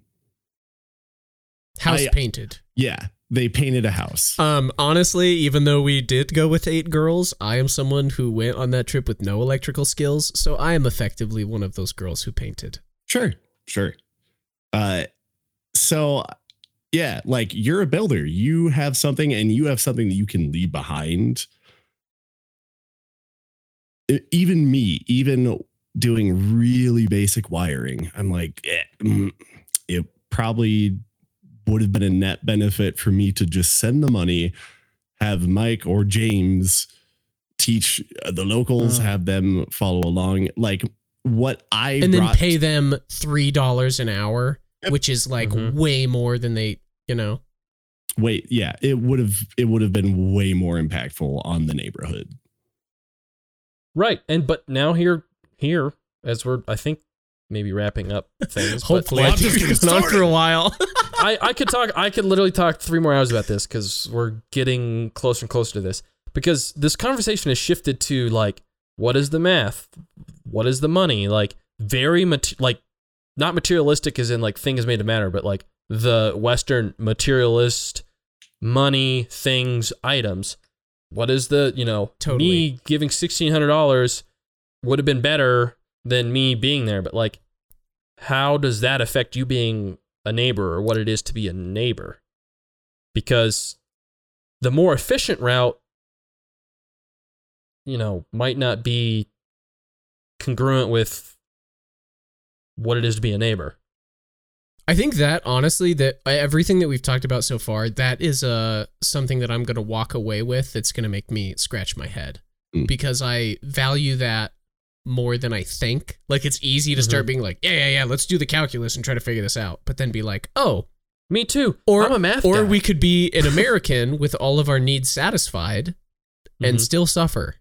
Yeah. Mhm. Yeah. The So like obviously there is an emotional part of this that should be integrated into the calculus, you know? well it, so it's Mhm. funny because i'm default the emotion uh i that's where i live Mhm. like i i can talk an hour about the impacts that haiti had on me Mm. uh but just like god committee, that i'm like right someone has to do the calculus someone has to decide how many lives we are going to spend to take Uh-huh. this hill. Like the calculus is cold and it is Yeah. actionable. Well, so just like And uh even last episode like my my thing will almost always become like can we have the same conversation with a both and stance rather than an either or stance. And i think i think kevin i think you just said it right there. Is like you could talk for hours about the like emotional personal impact that trip had on you. It so like there's there's a both and there where there was some benefit. You can talk about that. You can inspire other people to do the same thing or you can inspire people with your story saying like well in hindsight i've learned a few things. Here's how you can do it better ahead of me you know like if you want to try and take Mm. a similar step you can do that in a more efficient way and let me like almost like prime you to like expe- maybe not expect but like here are some of the personal emotions and like here's the payoff that i experienced like on the return journey from that trip you know like you remember people's names faces mike james these people that like you you join the community and you made that connection with. So there's a both and to the whole conversation where even alex you know like there's an efficiency question. And for so long i've been operating under efficiency. And it like it might be almost annoying that there's the emotionality part of it. And like I would argue that like the best things in life. Yeah, are there's a inefficient, and that is important to remember in the midst of mm-hmm. generosity. I totally feel that. I mean, so like trying to side hustle podcasting out of the shows I host and the Highline Network, like I could spend an hour like editing the next episode of Ravel, or I could inefficiently spend an hour of quality time with my wife and come away much better for it. You know, and that is very that is very inefficient. But that's that's where the the both and question of like efficienciness or efficiency with neighborliness like sometimes it's just not going to be inefficient sometimes it's not going to be all that neighborly you know i think alex i even sent you a vox this morning talking about how dixie and i are looking into a charity that like it m- makes mosquito nets for uh people that are Mm. inflicted by malaria like in those parts of the world super Mhm. efficient i have almost no personal like passion for malaria but i recognize that m- I don't know anyone who's making the My nets. who's dollar goes the nets, farther like, my dollar goes ah, farther in that way Malaria same, bad. same way like donating to like uh like like that's a companies hot that take, do Alex. like companies that do water wells you know like donating to charity water or something that drills wells like a community gets water i'm not all that connected Mhm. to it so there's a both and question of like my wife and i are looking for places to do that in an efficiency stance for like more of a global vision and also we're going to give money to cldi that directly serves the south side of billings montana where we see the greatest rates of uh, like drug overdoses crime poverty etc right Mm-hmm. I thought you were about to say mosquitoes, and I was like, No, no, "You're no, buying no. mosquito nets for the south side of then- Billings." and not quite And this ties into the again. I'm harping Yeah. on some personal responsibility, like Uh-oh. those charities and things Shot. like that, especially with CLDI and things like that. This harkens to the personal responsibility, and this harkens to Kevin's point Hmm. of the whole white savior thing. Like, I know that CLDI is working in the community, and in places like rail line and things like that, they are using that money to help empower and give people skills they need to continue on in their community and make the community better. They're just Mhm. they're just a little stepping stone. They're not the it's me, I'm doing all of this. It's just we have the resources, you know, with with Railline specifically. Um it's like, hey, we're going to teach these people some communication skills and some management skills and like we don't want them to stay as an employee of the coffee shop forever. We want them to work here, learn these skills, be able to give give them the opportunity to take these Mhm. classes, whatever it might be. And then if they quit this job and go on to something else, that is awesome. That is what we want. We don't want people to stay here. We want them to yeah which go on to again is the best things. the best version of we're all trying to be like Torna. We're all trying to like live up to like that's I stand that's by the way that the shirt. world should work, right? And now I think I'm a bit. I'm becoming more of an i- uh, idealist. what is A that? tornaist? I, A tortoise. A tornaist. A tornaist. A This is, this is very. This is very very embarrassing to me because I don't. I'm not. I don't want to sound.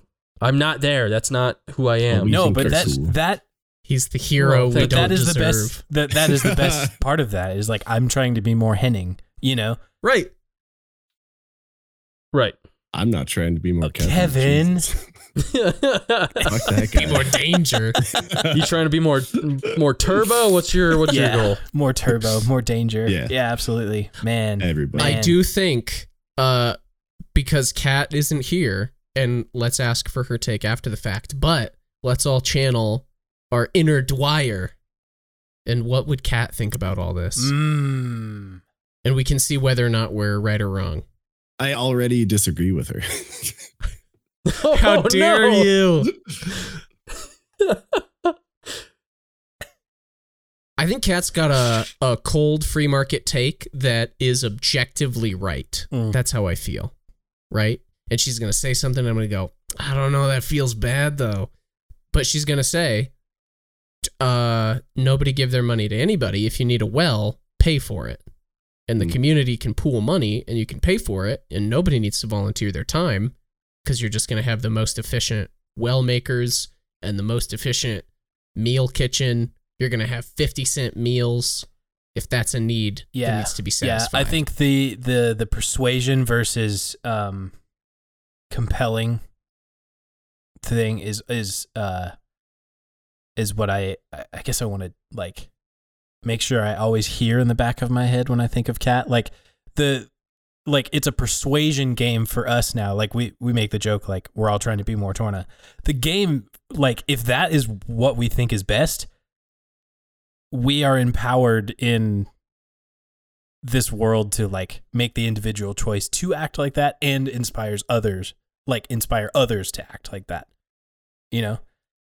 Sure. and not being compelled to do so is the thing i would she would make sure that we hear you know Mm-hmm. Definitely, especially based Right. on the last episode of like what I just said of like I want to compel people to pay taxes so that everyone's taken care of. She'd be like, Alex, shame on you. so I recognize that, Kat. By the way, I know that we disagree on that. Um, what do we think about the the generosity heart thing, which I found to be like a compelling side of Mm. the argument, but I think. And Kat, again, sorry that we're speaking for you while you're not here. so Correct. please please clarify on the next episode but like does that hold weight because i think kat might agree with kevin of like attitude doesn't matter solve the Mm. problem and the free market like the free market doesn't have morality that's not the goal the goal is to solve a problem and if the problem is people don't have homes and people aren't eating and they don't have clothes then the market will solve that and it doesn't matter my personal the market solves conviction. that because So the market empowers individuals to have the attitude to go solve that problem themselves sure i might be convicted that this is important and i will put Exactly. my money on that but like oh I'm oh dude, bullshit everywhere. Oh. Ah So so uh it, it's funny that you're like Kat and Kevin might agree on this because Oh, I think you're right. But Okay. not, not for the same reasons. ah Um, the market will not correct this because there is no net benefit to the market.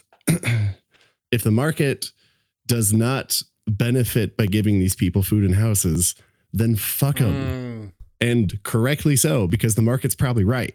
It probably don't benefit the market. ah this is your view of like produce or Yeah, you're worthless that- and that Correct. and if you do not produce you are worthless and that was my worthless. interpretation And of the like mar- self-interest a few episodes ago was the the confusion between me and kat like kind of talking over each other was i was i was interpreting self-interest as pure selfishness which to be fair it still might Mhm. be but like i'm i'm still pretty kind of agnostic about that that's not inherently Right. individualism yeah exactly yeah it is individualism that empowers torna to right be toward a community that he values and instead Right. of selfish sure Yeah. And Hmm. like where I'm coming from with uh theoretical Kat in my head, which is so funny because she has never talked to me. Uh, and I'm Right. like, yeah, t- what you? yeah, you're totally firing pot shots. oh yeah, yeah. So sorry, Kat. I actually I think you're very cool, and I'd like to be on an episode with you one day. But uh, so all I'm uh, we Yeah, can make dude. that happen. we have We the absolutely technology. Um, so I'm, uh, I mean, I'm really like expounding an idea uh, into, I'm interpolating a lot of data Hmm. that is not there. But where I take it from is from the milk episode, funny enough. Um, when Alex was giving the example that Alex is the grifter. Uh, Oh. and when things get too I would hot, never. when when your grift gets uh found out and you just Bail. move into town, moving in the next town. Kat was like, no, no, a group of people will rise up to challenge you and take you down. And I was like, that no, that never happens. Like maybe that happened a couple times. There are currently grifters grifting millions and making so much money off of it. And we have like near real time information about it, not information that got passed on a horse through like, you know, the next town over. We have literally instant feedback and information that you can say they're wrong and grifting you. Uh, Alex Jones with like all of the lead in the supplements. That was a recent thing. Still selling, by the way. Stuff in the water to make Like, the frogs gay. Yeah. uh like like the dude sold a lot of people a lot of bad stuff and it is clearly Hmm. harmful uh it, i i guess i didn't check twitter today but i don't think he's in jail right now. And also there hasn't been mob justice Hmm. towards him. Like these i idealistic like good samaritan vigilantes don't happen. Like the the hand of the free market that is supposed to swoop in and be the savior is not real. Like it it doesn't happen and we have current and constant examples of that So there may be a, a rebuttal just based on modern days that the comment I can hear probably from Kat and definitely from other libertarian voices I've listened to in the last few years is basically that doesn't happen because the market truly isn't free anymore and there are so many like outside actors that are Ooh. disincentive Kat disincentivizing and uh, the market from answering the Alex Jones my problem. my rebuttal to Yeah. that rebuttal is that in the first place the the concept of these uh, actions happening by the consumer in the free market are based on the consumer having perfect knowledge. which is always Alex's point. That is Yes. which which That's- means yeah, exactly. step Mhm. one for being a producer is misinformation. And Oh well, yeah, we my solved my that problem. incentive is to give Right. you bad information. So No, you this consume. supplement- is the good. archetype is literally called a snake oil salesman, right? Like right. that's yeah. Right. Yeah. So literally step one. So, but see, we've got a really small view of what's going on because the the market isn't changing instantaneously, Sure. whereas we might get feedback. So you say Alex Jones said something about supplements and yada yada yada. He's not. I don't think he's on Twitter, right? He got banned from Twitter. He's not on YouTube. Who cares what he's saying? He's got a group of people that are following him. Hmm. But then you have on the counter argument, you have people like Kevin that are arguing against it. You have, I'm sure, well, I've heard many very influential people, far more influential than Alex Jones, speaking out against him. And we're just at this moment where those two things are now presented to the market. Mhm. And at the end of the day, the not Alex Jones market is still winning. It's already selected for that. So there might be a handful of million of people that are in the losing market of Alex Jones, but in the market of ideas, He's a pariah, He's not winning. basically. right. So the market never is trying to force people into the market solution. It's just the trend is that that's where things Which is lead. persuasion over compulsion. right? Like we're back to that dichotomy. I, I guess it depends on what your definition of winning is. Because the guy selling the supplements with arsenic and lead in them is winning. He won. He made a shit ton of money. to Torna's credit, I do think eventually, right? So in that scenario, Kevin, eventually, like Alex Jones, 20 years from now, whatever, who knows how many lawsuits happen, and eventually he might be defamed, and everyone goes, okay, now we know not to trust Alex Jones supplements, hmm which I think, in both of our view, is too little too late. True.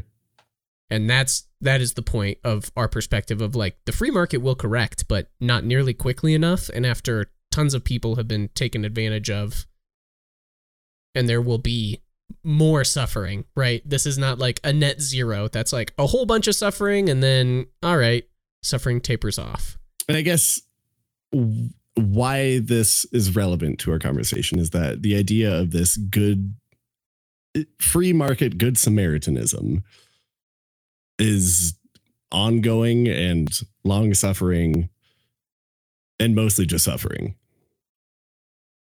Hmm. And therefore, uh, so maybe it will take 20 years to get this damn because it's not even specifically Alex Jones. He was just the amplification to this, you know, supplement company that is selling bunk supplements, making a shit ton of money by pulling the fleece over people uh, because consumers don't have perfect knowledge about what's the product that they're getting.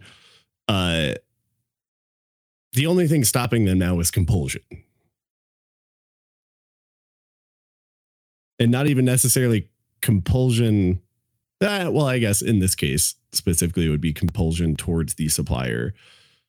Uh, but the, the point is generally free market anything, which I know it's not even the correct term now. We're we're way outside of free market, but the concept of free market, whatever, is solely beneficial to individual and even more specific, the supply side. Mm. It is generally not beneficial to the consumer. So in this case, free market good Samaritanism is not generally beneficial to the needy.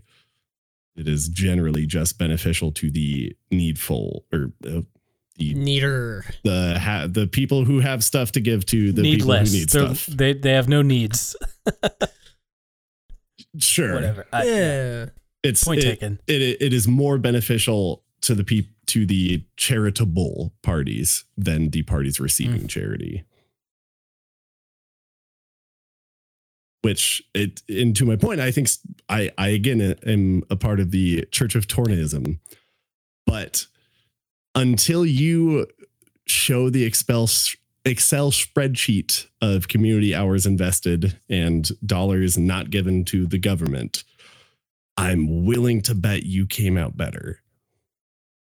I am continually fascinated by the skills of the people I know to come to a conversation like having not met each other and have a conversation like this. I don't know if we have a resolution to this conversation to be honest. Like I feel like we had things to say and I like quite a few takeaways for me to be chewing on, you know. Even just like I have an essay to read, right? Or I have a driving question of like oh this not tonight. No, tonight probably you're not, not. gonna feel good not a fun essay but I mean like man, I'm I'm just constantly amazed like Josh and Emily didn't know each other before we started Ravel. Kat and I didn't know each other before we started Whiskey Bench. You all didn't know each other at the very beginning of this conversation and look how far we've gone and like so many things are coming out. Like I I'm not trying to resolve the conversation. I'm I'm just like I guess thanks for being my neighbors tonight with the influence. Hey, i do think that is the resolution indeed. of at Thank you for- least like to encourage to empower you to make Mhm. neighbors right so even this is like an old churchism i'm sure people who are going to church have experienced this recently, where they're like, where you live, know the nine people Mhm. surrounding you. And like, as corny as that is, that's excellent advice, right? Yeah. Like, if everybody does that and cares for the nine people surrounding them, everyone gets taken care of. And that's that's Tornaism, if I've ever Hell seen yeah. it. It's like a, it's like a, you know, you know, like the trope of like pyramid schemes don't work because like after five people you've exhausted the human population. Hey, but if it's not to make money and it's to help people, pyramid schemes. Let's exhaust the population with helping. Charitable pyramid schemes. Yeah, exactly. But uh, you know, Kevin, you got me thinking. Uh, you know, just inconsistencies in my own viewpoint here of my dog. Again, even though I'm I'm arguing the counter of like, don't be just expel, you know, Excel sheet benefit things like that. You know, my viewpoint is more and more shifting towards like, I do think there is more good in the change that is happening in me and the people that I can help. That's a very important part of where I'm coming from. But like also to be consistent with my convictions and that being Christianity, like good is good. If I do good and am mimicking mimicking Jesus, that is building on the kingdom. But good is good. Good is a reflection of God Yeah. in, in any sense, whether I do it or someone else does it. So that's that's the counter argument to what I've been saying. Like, Oh, interesting. So in your mind, you're you're like, well, if the government does good, that's still good.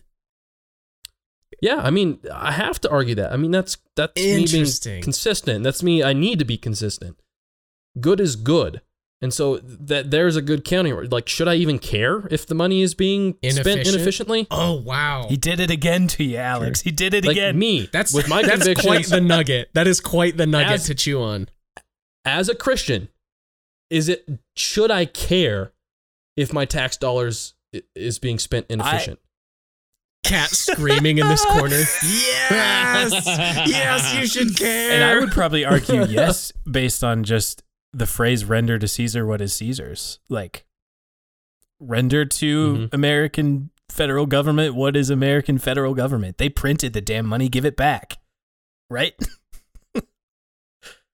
wow, wow. I think That's hard. That that I think feels there's like a there's a question too, Torna, of well, I think for all of us, I think there's a question of like um fuel source and longevity for enacting good in our Mhm. neighborhood and in our world.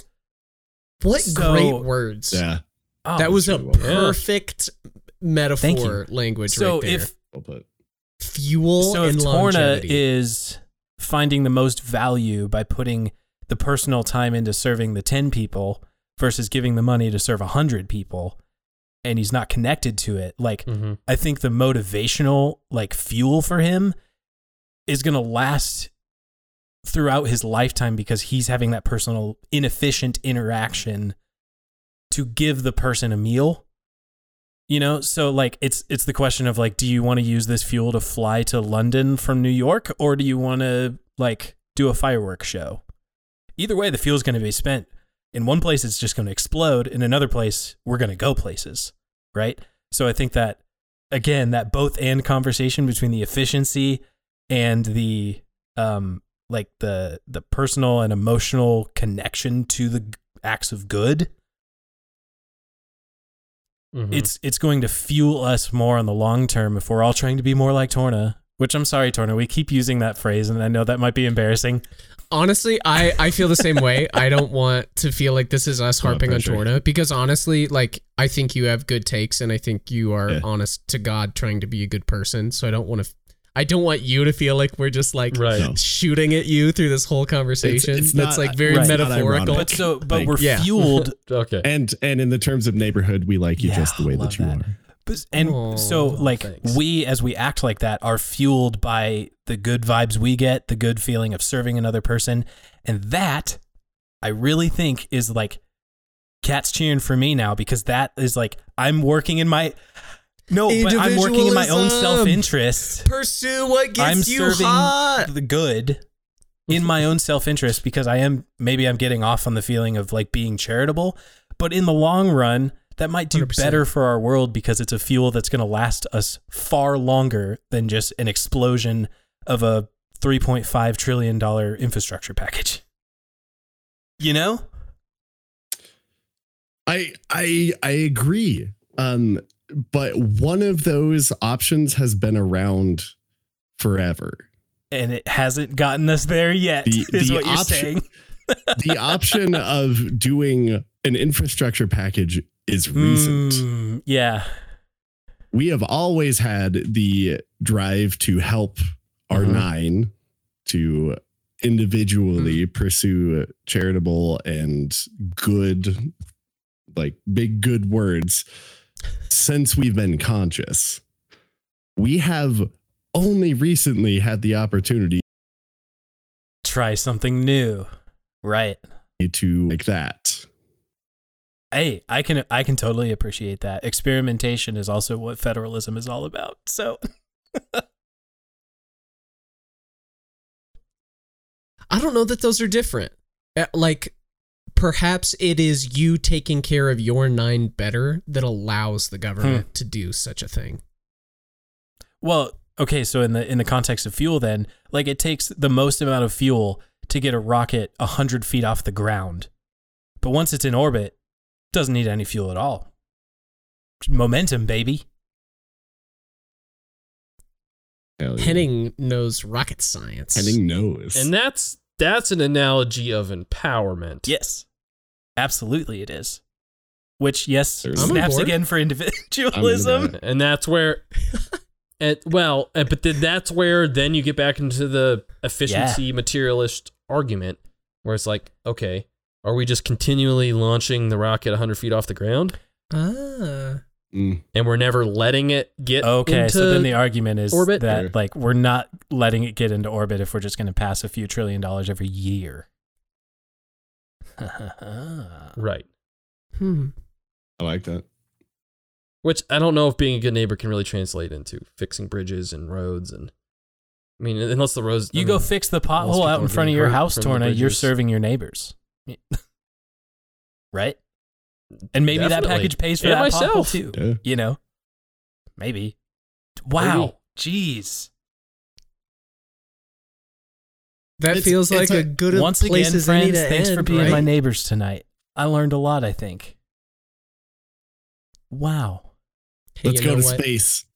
Won't you be my neighbor, all us? Yeah, that that'd be a pretty nice community. Space cult. Space cult, baby. baby. Hell oh, oh, yeah. space cult. Now we're talking. The Tornist Space Cult.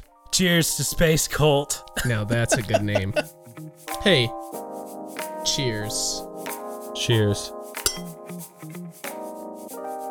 Thank you for joining us on the Whiskey Bench. If you would do us a favor, please tell a friend about the show in person, with a text, or by sharing about it on social media. You can join us on Instagram, Twitter, Facebook, and Pinterest, all at Whiskey Bench Pod. And don't forget to subscribe to the show wherever you get your podcasts. Thanks for listening. Remember, always drink responsibly, and cheers to a fulfilled life with all its beauty.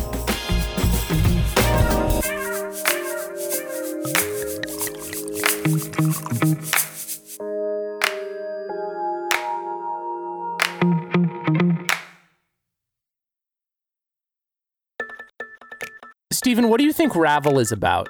I think Ravel is a podcast about how to effectively market our cult.